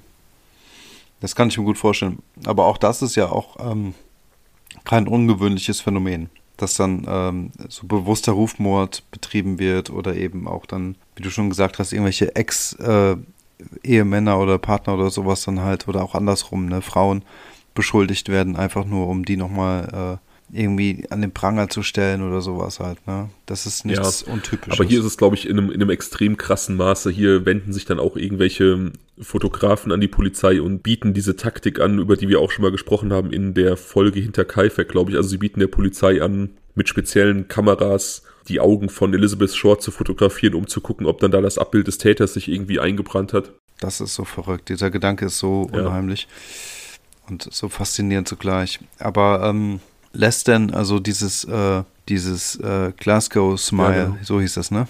Genau. Ähm, lässt das denn zum Beispiel ähm, darauf schließen, was dort für Werkzeug verwendet wurde, um diese Schnitte zuzuführen? Also waren das vielleicht auch ähm, sehr scharfe Messer, vielleicht wie ein Skalpell oder Weißt du, wie ich meine? Also, das ist ja dann doch nochmal irgendwie relevant. Ja, wie gesagt, da wird immer nur von chirurgischem Werkzeug gesprochen. Also generell, auch für, auch für, für genau, sämtliche also andere Verletzungen. Für alle Verletzungen. Und wie gesagt, da habe ich ja eben schon mal versucht auszuführen mit meinem Laienwissen, dass die Bandbreite der möglichen Werkzeuge da ja auch relativ breit ist. Ne? Also ja, ich, fand, ich musste gerade eben auch denken, ich meine, das Ganze ist 1947 passiert, zwei Jahre nach dem Ende des Zweiten Weltkrieges. Wer weiß, was das für eine Person war. Vielleicht war es wirklich auch jemand mit Kriegstrauma hm. oder sowas. Ja, das ist sehr, sehr gut möglich.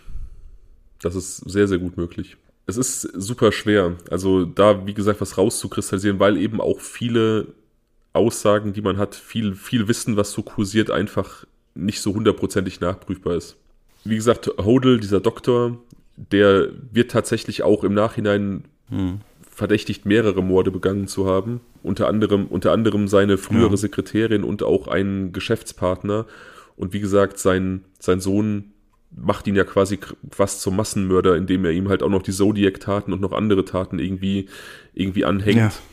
Aber er stützt das halt auch auf, auf Indizien zumindest, ne? Und wir, wir müssen uns halt auch daran erinnern, dass das Hodel bei dieser polizeilichen Abhöraktion, wo es halt um die Vergewaltigung seiner Tochter ging, zumindest explizit davon sprach, dass die Polizei ihm einen bestimmten Mord niemals nachweisen können wird, ne? Also, dass der, dass ja, der genau, mal irgendwie jemanden ermordet hat im fraglichen Zeitraum, scheint relativ gesichert fast schon zu sein. Es ist auch einfach mal nicht normal, dass so viele Menschen um ihn herum ermordet wurden. Das ist ja auch nicht so der Normalfall. Ja. Also mal zumindest halt ähm, sein Geschäftspartner und äh, seine Sekretärin. Also zwei ihm doch eng stehende Menschen. Und zusätzlich gibt es halt diese Vergewaltigungsvorwürfe. Ja, gut, vielleicht gibt es keine Beweise, aber zumindest stellt ihn das doch sehr unter sehr schlechtes, äh, sehr, ähm, wie sagt man, äh, Licht, ne? Ja. Sehr schlechtes Licht. Ich habe mich auch entschieden, mich primär so auf ihn zu konzentrieren. Also es gab noch so zwei, drei andere öffentlich diskutierte Verdächtige, aber wenn man da dann so ein bisschen eintaucht, warum die verdächtigt wurden und welche Connections da hergestellt werden, dann, dann finde ich da irgendwie nicht den, den ganz großen Link dazu. Also, das ist von, von allen Namen, die so rumgeistern, ist äh, Hodel für mich der am naheliegendste. Aber wie gesagt, das ist auch so eine, ja, auch da ist die Connection ja nicht besonders ausgeprägt. Er kennt sie, sein Sohn meint, sie auf Fotos seines Vaters wiedererkannt zu haben. Der hat offensichtlich eine gewalttätige Ader und der spricht von einem Mord, den man ihm nicht nachweisen kann. Also das sind ja quasi alle Links, ne? Und er hat medizinisches Wissen, so. Ja, ja, gut, es wird dahingehend passen, dennoch beweist es einfach nichts. Ne? Gibt es denn irgendwelche Folgetaten oder anders, andere Taten, die ein ähnliches Muster aufgewiesen Wie haben? Wie gesagt, es gab diese Entführung und Erpressung der Eltern eines sechsjährigen Mädchens, das war 1949. Ähm, vielleicht kommen wir, vielleicht kommen wir nochmal in einer ja. extra Folge zu dem, zu dem Fall. Da war es halt so, wie gesagt, der, der Erpresserbrief wies starke Gemeinsamkeiten zu dem Black Dahlia Bekennerschreiben auf. Von dem wissen wir allerdings nicht, ob es authentisch ist. Also da fängt dann schon die Problematik an. Da wurde ein 17-jähriger Junge aus der Nachbarschaft quasi verurteilt für dieses Verbrechen. Es gibt aber starke Hinweise dafür, dass der von der Polizei während der Vernehmung mit emotionalem und auch körperlichem Druck dazu gebracht wurde, diese Tat zu gestehen. Also, dass der die nicht begangen hat. Ja, ja, also mir ging es jetzt viel eher auch um den äh, Modus operandi, ob es da irgendwelche Taten gab, Fälle, die ähm, ähnliche, ähnliche Verletzungen ähm, Genau, dazu wollte ich haben. kommen. Ähm, gibt es so nicht. Dieses Kind, was entführt wurde, wurde dann, wie gesagt, auch zerstückelt aufgefunden. Aber ich sehe da insofern ja. keine Parallele, weil es eben nicht zur Schau gestellt wurde. Gut, das kann natürlich gewesen sein, um diese Erpressung nicht zu gefährden, also um trotzdem noch das Lösegeld kassieren zu können, obwohl das Kind schon tot war. Aber ich habe mir dieses Zerstückeln eher so als aus der Not geboren zu Entsorgungszwecken, so böse das jetzt auch klingen mag. Ich meine, wir sprechen von einem toten Kind, das ist natürlich hart, dann davon Entsorgung zu sprechen, und du weißt, was ich meine. So habe ich mir das erklärt und ja, nicht als, oder so hat sich das in diesem Fall für mich dargestellt und nicht als zentraler Mittelpunkt der Tat. Also das Zerstückeln an sich war nicht irgendwie das Zentrum, sondern eher so Mittel zum Zweck. Und bei der Black Dahlia scheint mir dieses Zerstückeln einfach Teil des, des, dieser Mord-Experience gewesen sein, die der Täter haben wollte. Also das war halt das, worauf es ihm ankam. Und das wollte er zur Schau stellen. Das war nicht, um sie zu entsorgen. Das war nicht, weil es praktisch war. Das war, weil er das so wollte. Ja, ja, genau. Das hundertprozentig. Und ähm, genau. Also das, das also ich, so ich würde schon davon ja. ausgehen, dass wer auch immer sie getötet hat, und da sind wir jetzt auch wieder bei unserem Doktor Verdächtigen. Wie gesagt, es gibt Hinweise darauf, dass der vielleicht mehrere Menschen umgebracht hat und halt niemals dafür zur Rechenschaft gezogen wurde, dass er als ungesühnter Mörder quasi friedlich irgendwann entschlafen ist und gestorben ist. Ich glaube, dass so eine Tat wie Black Dahlia, dass das kein erster Mord war. Also ich glaube, niemand fängt so an mit so einem Verbrechen. Also ich glaube, dass der, dass man dieses Profil des Täters, wo jemand gesucht wird mit anatomischen und medizinischen Kenntnissen, das kann man meiner Meinung nach noch erweitern auf jemand, der schon mal getötet hat, weil, wie gesagt, ich, das ist für mich keine Erstlingstat. Wir wissen ja nicht, welche Verletzungen ante mortem und welche postmortem, äh, ach, ich bin müde, mir fehlt, ich habe gerade einen Worthänger, du weißt, was ich meine, ja. Zu, Dankeschön, zugeführt, zugefügt wurden. Und worauf ich hinaus will, ist im Prinzip, dass wir ähm, neben diesen sehr ähm, spezifischen Schnittverletzungen und auch dieser Durchtrennung des Körpers, der Entnahme von Organen, wir ja auch stumpfe Gewalt äh, genau. gesehen haben. Und das könnte für mich auch danach darauf hindeuten, dass es möglicherweise mehr als ein Täter gab und vielleicht gab es eine Form von Beschaffungskriminalität. Leichenbeschaffungskriminalität. Also was ist die konkrete Todesursache, will ich wissen. Und das ist jetzt gerade hier nicht so richtig beantwortet. Möglicherweise war es ein Schlag mit einem stumpfen Gegenstand auf dem Kopf oder so. Und alles, was danach passiert ist, könnte quasi ähm, der äh, perverse medizinische Wunsch eines äh, Arztes gewesen sein, der sich einmal austoben wollte oder so mhm. in der Art. Ne? Aber ähm, wir wissen halt nicht genau, wann was zugefügt wurde und von daher kann man nicht eins zu eins sagen, dass es jetzt alles wirklich ähm, im Nachhinein passiert ist. Vielleicht war es auch schon also Teil ja, der Tat. Also es gibt soweit keine hundertprozentig feststellbare Todesursache, eben weil die Leiche in so einem krassen Zustand war. Es kann sein, dass es letzten Endes irgendwie der Blutverlust war. Wie gesagt, man kann auch nur bei manchen Sachen sagen, dass sie post- und antemortem geschehen sind. Also die die ähm, Schläge, die sie abbekommen hat und die Schnittwunden im Gesicht, die sind höchstwahrscheinlich zu Lebzeiten zugefügt worden. Das Glasgow Smile vermutlich auch, aber halt diese Amputation und auch die Verstümmelung der Genitalien, das ist auf jeden Fall postmortem erfolgt. Mhm. Okay, aber wenn das Glasgow Smile noch ähm, quasi zu Lebzeiten äh, zugefügt wurde, dann ist, kommt es ja schon eine Form von Abrechnung gleich. Ja, oder halt auch wieder Demütigung, ne? Ja, sowas in der Art halt, eine Form von Vergeltung auf jeden Fall. Das ist nicht nur, so wie du eben meintest, halt, ähm, ja, also eine Demütigung, die quasi so als, als, ähm, als äh, i-Tüpfelchen der Entstellung sozusagen zugefügt wurde am Ende, sondern das wurde ganz bewusst, wenn das Antemortem äh, äh, passiert ist, dann eben so zu dem Zeitpunkt ähm, getan, damit es halt das Opfer selbst auch noch mitbekommt, was genau. gerade passiert. Genau. So, und das lässt mich zum Beispiel, ist für mich tatsächlich auch so ein Türöffner zu dieser ganzen Entertainment-Welt. Die ist jetzt hier so komplett außen vor geblieben bisher.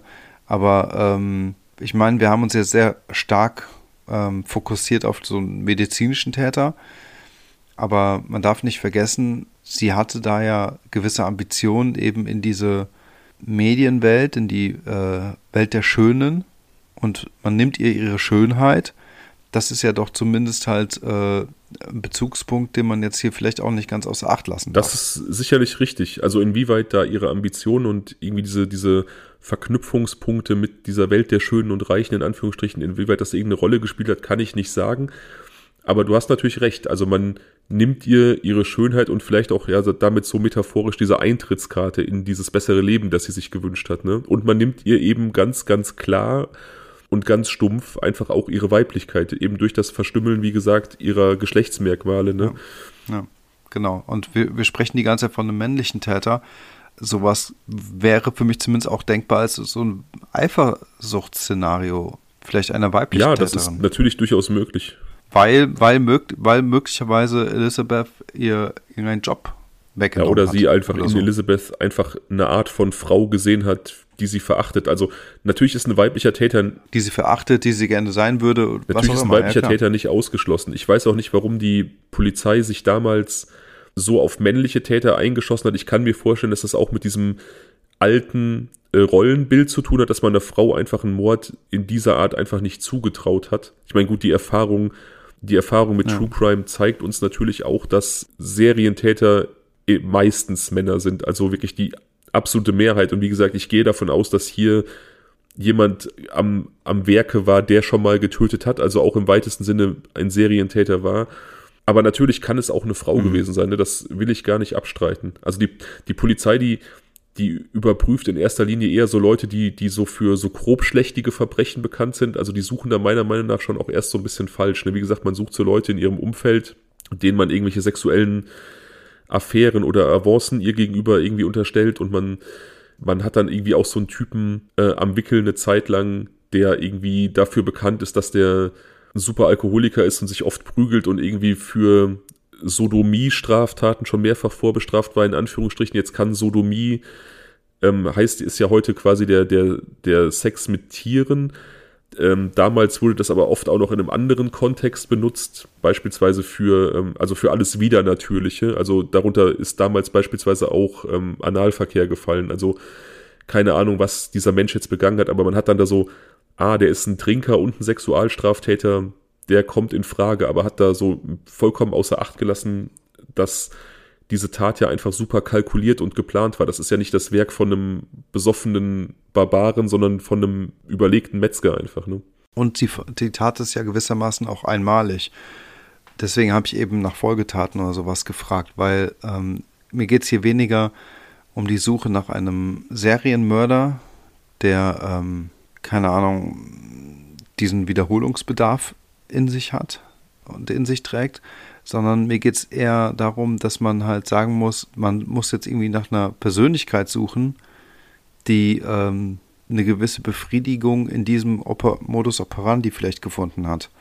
Mir geht es jetzt darum, ob man nicht so in dem Modus operandi Persönlichkeitsmerkmale, Gelüste, Wünsche, Bedürfnisse, wie auch immer, einer speziellen Person finden kann und eben weniger darum, jetzt einen Serienkiller zu finden oder sowas, der das wiederholt macht, sondern dass man quasi gedanklich daran anknüpft, was dort genau passiert ist, um quasi so ein ähm, psychisches oder psychologisches Phantombild zu schaffen. Weißt du, wie ich meine? Es gibt ja viele Ansatzpunkte, was diese Gewalt angeht. Also wir sind uns ja einig, dass die Gewalt an sich auf jeden Fall im Zentrum steht. Also die, die Tat wurde so begangen, weil der Täter sie so begehen wollte, wie ich eben schon gesagt habe. Das ist nicht irgendwie aus dem Affekt heraus passiert, sondern er hat genau das getan, was er wollte. Ja, zumindest halt was die Entstellung betrifft. Wie der Mord jetzt wirklich verübt wurde, das ist, das steht so ein bisschen auf einem anderen Platz. Genau, also die Entstellung, genau. dieses Entstellen des Gesichtes, das ja komplette Zertrennen der Leiche. Das ist absolute Absicht. Ja, das ist Absicht, das ist vielleicht auch eine Form, eine ähm, Ausdrucksform genau. dieser Person gewesen. Vielleicht auch eine, ich nenne es jetzt mal äh, kreative Ausdrucksform. Müssen, Genau, und bewusst, jetzt müssen wir ne? Folgendes bedenken. Es gibt keine vergleichbaren Taten in Los Angeles, in dieser Gegend, außer diesem Mord an dem Kind, den ich eben genannt habe. Also ist die Möglichkeit, ja. wir haben da jemanden, der einfach einmalig seine Fantasien ausgelebt hat, vielleicht auch aus medizinischem Interesse heraus, wie wir schon angedeutet haben. Ja. Wir haben jemanden, der das schon öfter getan hat, aber bisher nie erwischt wurde. Das finde ich aber eher fragwürdig, denn warum sollte er jetzt auf einmal den Wunsch haben, ein Opfer so zu präsentieren und dann danach auch aufhören zu morden? Das ist ja auch ähm, fragwürdig. Also jemand, der, der vielleicht schon mehrere solcher Morde begangen hat, im Untergrund und unentdeckt, warum sollte der auf einmal ein Opfer so zur Schau stellen wollen? Oder ja. wir dürfen nicht vergessen, wie du schon gesagt hast, der Krieg ist noch nicht lange her und die Vereinigten Staaten waren vor allem in Kampfhandlungen mit den japanischen Streitkräften verwickelt im Pazifik. Das ist so, eine, so ein Teil des Kriegsgeschehens, über den man im europäischen Geschichtsunterricht oder in, in der Geschichtsschreibung hier relativ wenig mitbekommt, weil es halt das andere Ende der Welt betrifft. Wir sprechen, wenn wir über den Weltkrieg sprechen, oft über Europa und meinetwegen auch so über Nordafrika, aber so diesen, diesen Pazifik, Feldzug der Amerikaner mit den Japanern in erster Linie, den, den hat man oft so, den vergisst man oft. Und das ist ein Teil des Krieges, das ist ein Teil des Krieges, der mhm. dafür bekannt ist, dass der unfassbar grausam war. Also da hat wirklich ja. ein unglaubliches Schlachten stattgefunden und vielleicht hat dieser Täter dort schon Ähnliches getan oder dort schon Ähnliches gesehen und stellt nun Dinge nach, die er vielleicht im Krieg erlebt hat. Das ist ja auch möglich. Ja, also ich glaube so ähm, in zwei geteilte, zerfetzte Körper gehören leider zu so normalen Dingen, die dort wahrscheinlich gesehen werden äh, und wurden. Von daher glaube ich das auch. Hier sind wir so ein Stück weit auch, finde ich, bei der Frage, warum die Organe entnommen wurden und was damit mhm, passiert auch, ist. Auch da angelangt, weil Entschuldige, weil ich finde halt so dieses dieses dieses äh, Trapieren, dieses äh, Herrichten der sterblichen Überreste die jetzt irgendwie in irgendeiner Form vielleicht an Kriegsschaubilder erinnert, ist für mich jetzt total logisch und das ist für mich auch eine gewisse Analogie, die ich verstehen kann. Ich kann auch verstehen, dass solche Verletzungen eben auch zum Verlust der Organe führen können aber warum, wo sind die Organe jetzt hin? Was ist da jetzt mit passiert? Warum wurden hm. die entnommen? Das ist für mich jetzt hier an dieser Stelle nicht klar. Ja, auch klar. wieder mehrere Möglichkeiten. Ne? Entnommen vielleicht aus medizinischem Drang heraus, um die irgendwie zu untersuchen, um die zu konservieren, um die zu besitzen. Vielleicht als Trophäe, vielleicht wirklich auch einfach nur als Entwürdigung und als Entweiblichung. Wie gesagt, Stichwort vielleicht Gebärmutter entnommen oder sowas. Ne? Ähm, vielleicht auch Remember Jeffrey Dahmer vielleicht auch einfach gegessen. Manche Organe sind ja auch Delikatessen, also beim Tier jetzt, ne? Also, ich meine, wir sind jetzt hier hart im Reich der Spekulation unterwegs, aber ich wollte halt auch darauf hinaus, es gibt super viele Möglichkeiten für diese Tatbegehung und auch für das Verschwinden der Organe. Ne? Ja, klar, das stimmt. Ja, also für mich sind das so eigentlich noch, das sind so drei Aspekte dieser Grausamkeit, die nicht so ganz zusammenpassen, ehrlich gesagt. Also wir haben auf vier, wenn du so willst. Wir haben, wir haben halt diese stumpfe Gewalt, wir haben das Entnehmen der Organe, wir haben dann dieses, äh, diese, ja, wie soll man sagen, äh, chirurgische Feinarbeit des Durchtrennens und dann haben wir dieses, äh, dieses Lächeln. Das sind so verschiedene Aspekte, die sind so ganz unterschiedlich eigentlich, passen die gar nicht so richtig ja, zusammen. Durchaus möglich, dass da mehrere Leute unterwegs waren ne? oder dass halt eine Person einfach diverse Dinge testen wollte. Vielleicht erst das vielleicht erst das ja. Schlagen und vielleicht auch diese Schnittwunden im Gesicht und das war dann einfach nicht genug. Das hat dann nicht die, die Befriedigung oder den Effekt gebracht, den die Person sich vorgestellt hat und dann ist es halt weitergegangen und eskaliert. Das ist ja auch möglich. Aber natürlich ist auch die Theorie möglich, dass da einfach mehrere Täter am Werk waren. Absolut. Ja. Ich meine, gut, sie war halt da in gewissen Kreisen unterwegs. Sie war dann auch diese Weinvorkosterin, so ein bisschen Animateurin auch, ne? Wer weiß, wen sie da noch kennengelernt hat. Ja.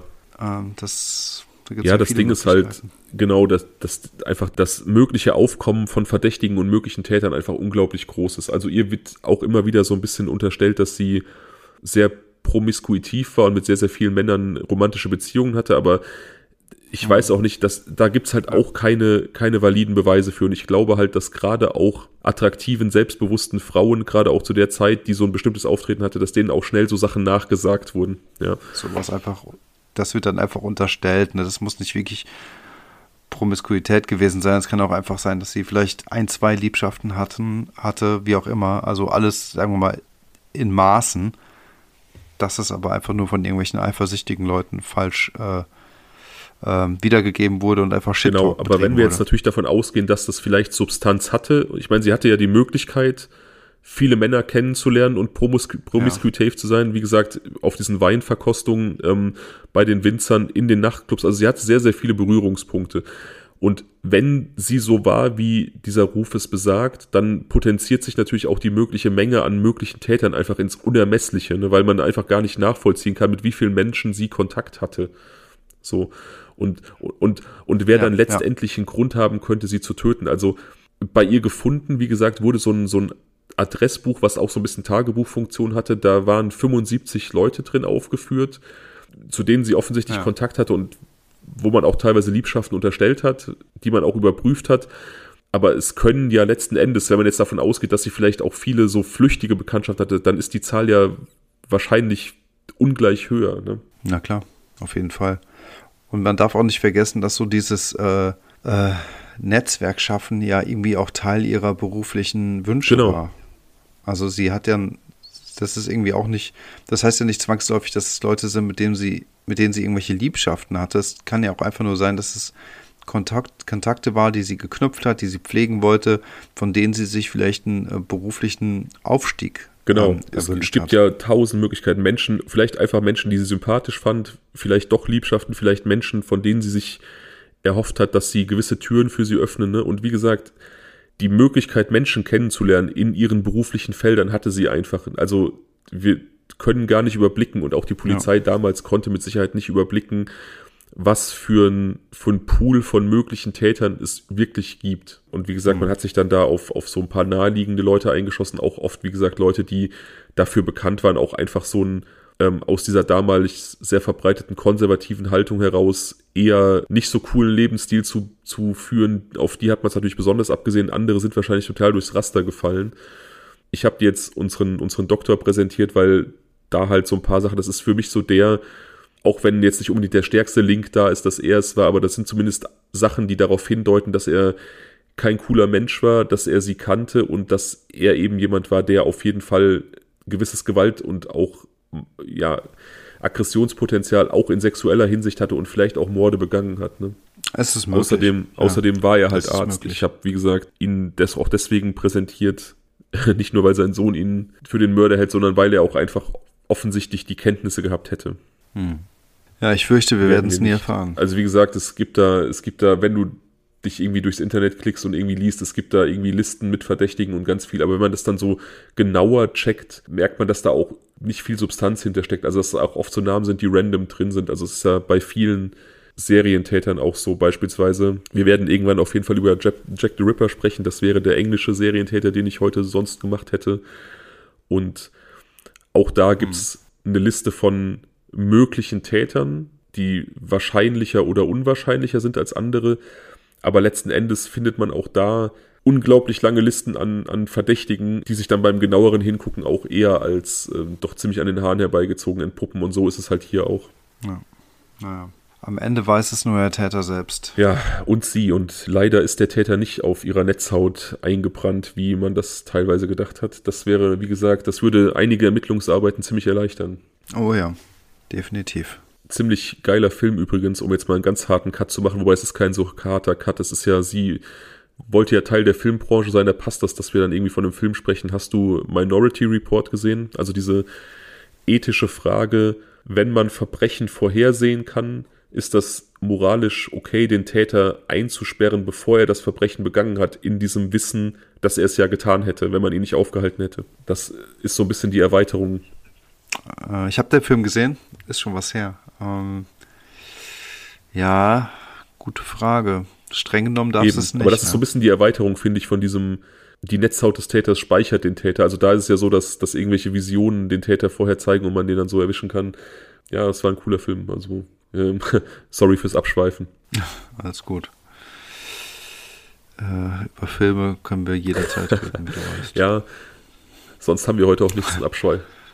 Ich spreche jetzt mal im Namen auch aller ZuhörerInnen. Ich hoffe, das ja, sonst haben wir heute auch nichts zum Abschweifen. Ich habe nämlich vergessen, das Was wäre, wenn äh, abzufragen. Also wir haben heute nur den, ja, wir haben heute nur den Echt Fall. Jetzt? Oder du würfelst das Was wäre, wenn.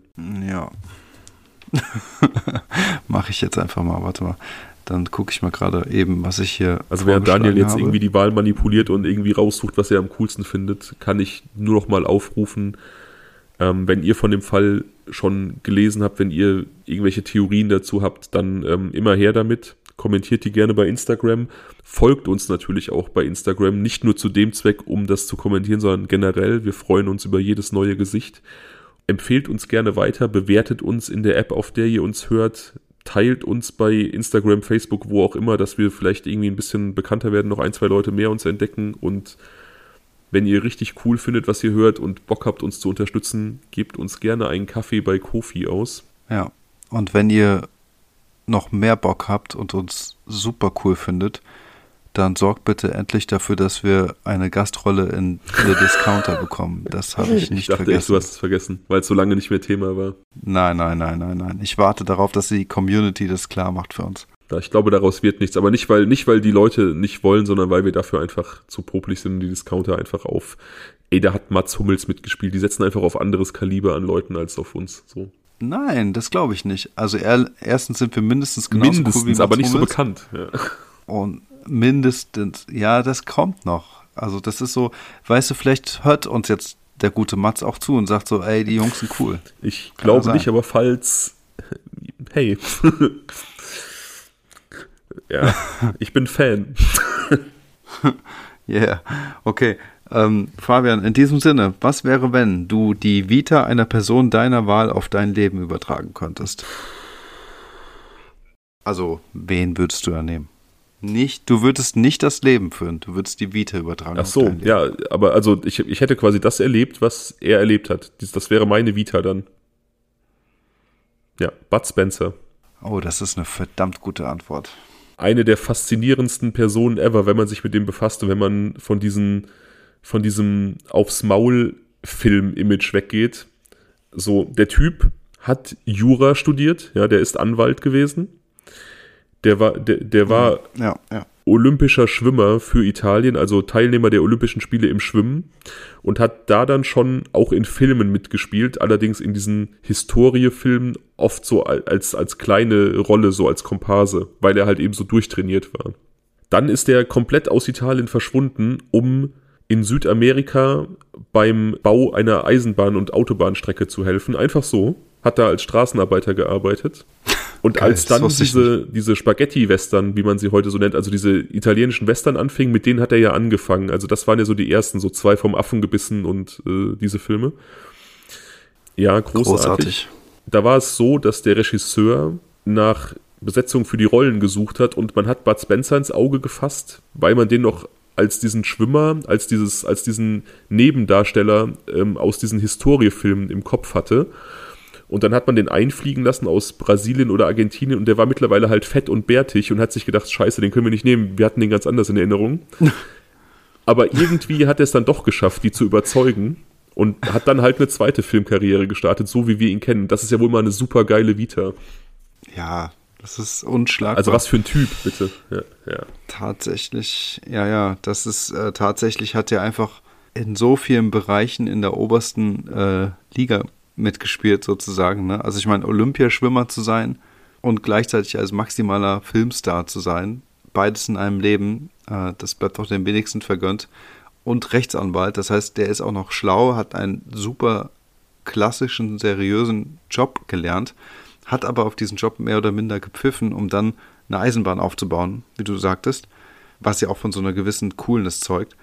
Von daher, boah, Top-Antwort. Das kann ich gar nicht toppen. Carlo Pedersoli, also Bud Spencer, war, glaube ich, darüber hinaus auch einfach ein super geiler mhm. Typ. Immer wenn ich Interviews mit dem, also immer wenn ich, ich Interviews auch, mit dem ja. gesehen habe, dann habe ich einen lustigen, kultivierten, warmherzigen und einfach super sympathischen Menschen gesehen. Und, und also wenn, mhm, genau. keine Ahnung, wenn man diese Vita übertragen könnte auf sich, also dieses Leben, was der gelebt hat und dann auch, dass Menschen nach, also das würde, das ja, ja und auch, dass Menschen auch, hm. nach dem Tod so von einem sprechen, weißt du? Also ich glaube, ich glaube, keiner, ja. keiner redet schlecht von ja, dem. Ich, das ist doch. Nein, niemand, niemand. Der, also ganz im Gegenteil, der hat einfach äh, Millionen von 40-Jährigen geprägt, würde ich sagen. Ist auch so, ne? Also es ist, glaube ich, sehr, doch ein sehr, ähm, äh, ich glaube, er hat eine große männliche Fangemeinde tatsächlich. Also ich glaube, seine Filme finden nicht bei allen weiblichen Zuschauerinnen Anklang. Null. Für mein Empfinden. So was ich bisher so mit, was ich so mitbekommen habe, eher null oder eher minus sogar. Aber, aber all das, was du gerade gesagt hast, das, das stimmt einfach total und das muss man einfach so schätzen. Und zu dem Film selbst noch sei noch gesagt, dass er unter anderem auch von äh, berühmten Regisseuren Angebote für Rollen bekommen hat, wie zum Beispiel Federico Fellini, absoluter äh, italienischer Starregisseur, der auch eine sehr spezielle Art des Autorenkinos betrieben hat. Also das kann man sich jetzt auch nicht unbedingt geben, offen gesagt, aber nichtsdestotrotz war es halt. Ja, du hast ähm, furchtbar falsch ausgesprochen. Du hast es speziell genannt, aber es, du wolltest eigentlich furchtbar sagen. okay. Also äh, auf jeden Fall ähm, durch und durch Künstler, also namhafter Filmkünstler sozusagen dieser Zeit gibt ihm, man macht ihm ein Angebot, um irgendeine Rolle zu übernehmen in einem Film. Er hat einfach abgelehnt, weil er sagte, die Leute, die Bud Spencer sehen wollen, die sollen auch Bud Spencer bekommen. Das heißt also, ähm, er wusste genau, was er da tut und was er da macht. Und das ist natürlich auch eine Sinn, eine Art. Es geht nicht nur um seine Art von Humor, die man jetzt mögen kann oder nicht mögen äh, ähm, kann. Es geht auch darum, dass er auch, was sage ich mal, das Selbstmarketing und sowas betrifft, sehr genau wusste, was er dort verkörpert und was er dort, wen er damit abholt und dass er damit erfolgreich ist. Das ist der gleiche Grund, warum ähm, Sylvester Stallone niemals irgendwie Shakespeare oder sowas äh, spielen wird oder was, was auch immer. Ja, weil er genau weiß, dass er halt in diese Action-Schublade passt, aber wie Arsch auf Eimer, so. Und deswegen wird er nichts anderes machen. Und so ähnlich ist es bei Bud Spencer. Ja, Bud Spencer war ganz offensichtlich einfach super real. Ja, wie gesagt, er hat meine, meine Kindheit geprägt, zu weiten Teilen. Du hast natürlich recht, er hat wahrscheinlich eher männliche Fans. Es ist jetzt nicht die Art von Film, die man vielleicht beim ersten Date irgendwie rausholen sollte oder so, aber es ist halt einfach so stumpfe, unschuldige Unterhaltung. Ne? Und ist dir eigentlich bewusst, dass das teilweise im Original gar nicht so vorgesehen war? Also, dass die deutsche Synchronisation sich da so ein bisschen verselbstständigt hat und viel dazu beigetragen hat, dass die so klamaukig sind, wie sie sind. Ja, ja. Das betrifft ja nicht nur die Bud Spencer-Filme, das betrifft ja bekanntestes Beispiel ist die Serie Die Zwei mit Tony Curtis und Roger Moore, so eine Krimiserie, die in Deutschland Kultstatus genießt, gerade so bei unserer Generation oder bei der da drüber, aber sonst überall auf der Welt komplett gefloppt ist, weil die halt eben komplett ernst gemeint war, aber die deutsche Synchronisation einfach eigenmächtig dumme Sprüche eingebaut hat und deswegen wurde die hier komplett gefeiert und überall sonst ist die gefloppt halt. Äh, ja, also das ist, äh, das wusste ich auf jeden Fall auch, ja, das wusste ich. Davon abgesehen, dass es halt auch irgendwo 80er Jahre Stilistik war, auch 90er Jahre Stilistik, dass quasi vor jeder Action-Krafthandlung immer noch irgendwie so ein, immer noch Zeit war für einen ja, coolen Spruch. Auf jeden Fall, ja. So, ne? So, das war, ne, das war so in jedem Film, das, das musste sein. Also jeder Film, der das nicht hatte, wie ist der Terminator 1 Spruch? Hasta la vista, Baby. Hasta la vista, Baby, ja. Solche Sachen. Oder hier steht langsam. Yippie Schweinebacke. Ja. Ja, genau. War im Englischen noch was ganz anderes, meine ich, ne? Aber wie auch immer. Also sowas gehörte einfach total mit dazu. Und wen ich an dieser Stelle aber auch nennen muss, und das ist jetzt eher ein Zufall gerade eben gewesen, der natürlich, sag mal, sympathiepunktemäßig ganz weit hinter Bud Spencer oder Carlo Pedersoli liegt, ist Arnold Schwarzenegger. Ich finde, man muss ihm auch einfach zugestehen, dass er, was so seinen Erfolg betrifft, Unfassbares geleistet Absolut, hat. Absolut, ja. Arnold Schwarzenegger wenn man irgendwo aus der österreichischen Pampa kommt und sagt, ich werde jetzt auf einmal Bodybuilder, Bodybuilding-Weltmeister oder was auch immer er war, Mr. Mr. Universe oder so, und dann im nächsten Moment sagt, ich, ich, ich werde jetzt, äh, keine Ahnung, Filmstar in Hollywood äh, in den 80ern und dann wiederum sagt, jetzt werde ich auch noch Politiker und der schafft es zum Gouverneur. Ja, also so what? Das finde ich Aber auch mega ja auch, Das ist ja nicht zufällig gewesen. Also man muss ja dazu sagen, dass diese Zeit in Golds Gym zu trainieren zu der Zeit an, an Venice Beach, das war für viele die Tür zum Filmbusiness, weil ähm, Scouts da immer nach Bodybuildern gesucht haben für Filmrollen, für kleinere Filmrollen. Und viele bekannte Bodybuilder, Eric Drazen, Dave Draper, viele haben halt so sich ihr Training finanziert mit Filmrollen, mit kleinen Filmrollen. Und Ani war halt der Einzige, der wirklich Schauspieler werden wollte und der halt mit der Disziplin, mit der er an sein Training gegangen ist, dann diese Filmkarriere vorangetrieben hat. Und diese Politikerkarriere, die kam ja auch nicht aus dem Nichts, sondern er hat ja eine Kennedy geheiratet. Eine, eine Frau aus dem Kennedy-Clan und ist dann quasi da in die Politik hineingekommen. Also das hat sich nicht durch Zufall ergeben, aber er hat in den letzten Jahren, finde ich, sehr viele Sympathiepunkte bei mir gemacht, weil auch da viele Interviews, die ich sehe, einfach super sympathisch rüberkommen. Er ist jemand, der in Amerika auch so auf den Klimawandel aufmerksam macht. Also in dieser, in, gerade in dieser konservativen Bubble, wo viele das leugnen, halt jemand, der sagt so, nee, nee, das, das ist schon so. Und der sagt tatsächlich in den letzten Jahren viele gute Dinge, auch wenn ich den zu seiner politischen Zeit eher kontrovers und schwierig fand, aber was der mittlerweile so von sich gibt, kann man so stehen lassen meistens. Hm. Ja, also ich muss auch sagen, ich habe auch äh, so ein äh, Motivational Speech von ihm neulich mal gehört. Das fand ich auch super motivierend, also inspirierend. Da hatte ich auf jeden Fall die ein oder anderen äh, Gänsehautmomente, würde ich sagen. Und was du eben gerade sagtest, ja, okay, es ist schon so, dass, ähm, dass es kein, keine zufällige Schicksalsfügung war bei ihm. Aber das macht es ja eigentlich noch krasser, weil er ja im Prinzip jetzt, also ich will ihm natürlich nicht unterstellen, dass er jetzt seine Frau nur geheiratet hat, um da irgendwie ähm, hohe Kontakte zu haben und in gewisse Kreise einzutauchen. Nee. Aber nichtsdestotrotz hatte er ein Ziel und kannte den mhm. Weg. Und das muss man einfach so sagen. Jemand, äh, der dann weiß, dass er dort trainieren muss, weil er dann gescoutet werden kann und es dann, dann macht und es klappt dann auch, ist auch mega.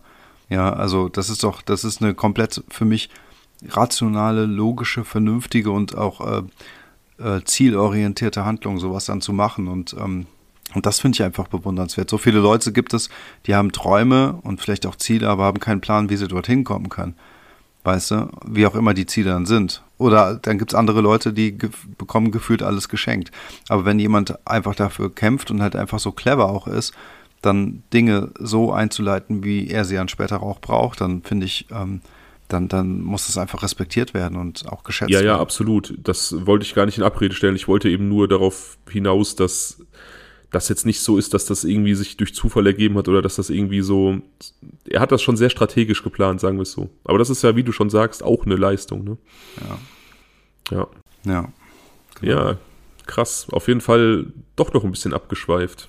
Yes. Naja, jetzt machen wir den Laden dicht, würde ich sagen. Müssen wir noch fünf Sekunden, nee, wir müssen noch drei Sekunden reden, damit wir zwei Stunden haben. So, okay, tschüss, mach's gut, bye, bye. Obwohl, ich glaube, wir hatten ein, ja, paar, hatten Unterbrechungen. Ein paar Unterbrechungen ne? ja. Shit, jetzt müssen wahrscheinlich müssen wir ja, doch mal ein bisschen das stretchen. rausfallen. Jetzt müssten wir wahrscheinlich noch fünf Minuten weiterreden oder zehn, aber das schaffe ich jetzt nicht mehr. Es ist äh, Viertel nach eins, ich bin hundemüde. Wenn du so, wenn du richtig cool bist, dann schneidest du diese eine Stelle, die wir verzögert hatten, und ich rede jetzt nicht nur deswegen extra langsam, um die Zeit möglicherweise auch so wieder reinzukriegen. Vielleicht schneidest du sie einfach raus, Fabian, schnappst dir dein Mikrofon, singst etwas, einfach frei raus, was genau diese Lücke schließt, und dann haben wir auch Ich möchte gerne neue Zuhörer gewinnen und nicht vertreiben, Daniel. Deswegen singe ich nicht. Aber geile Idee, vielen Dank. Nein. Ihr könnt gerne bei Insta abstimmen, ob ihr das wollt, dass Fabian singt oder nicht. Spoiler, ihr wollt es nicht. Für, den, für, für, für die nächste QA-Session, welches Lied soll ich euch singen? So, reicht jetzt. Gute Nacht. Gute Ciao. Nacht. Ciao.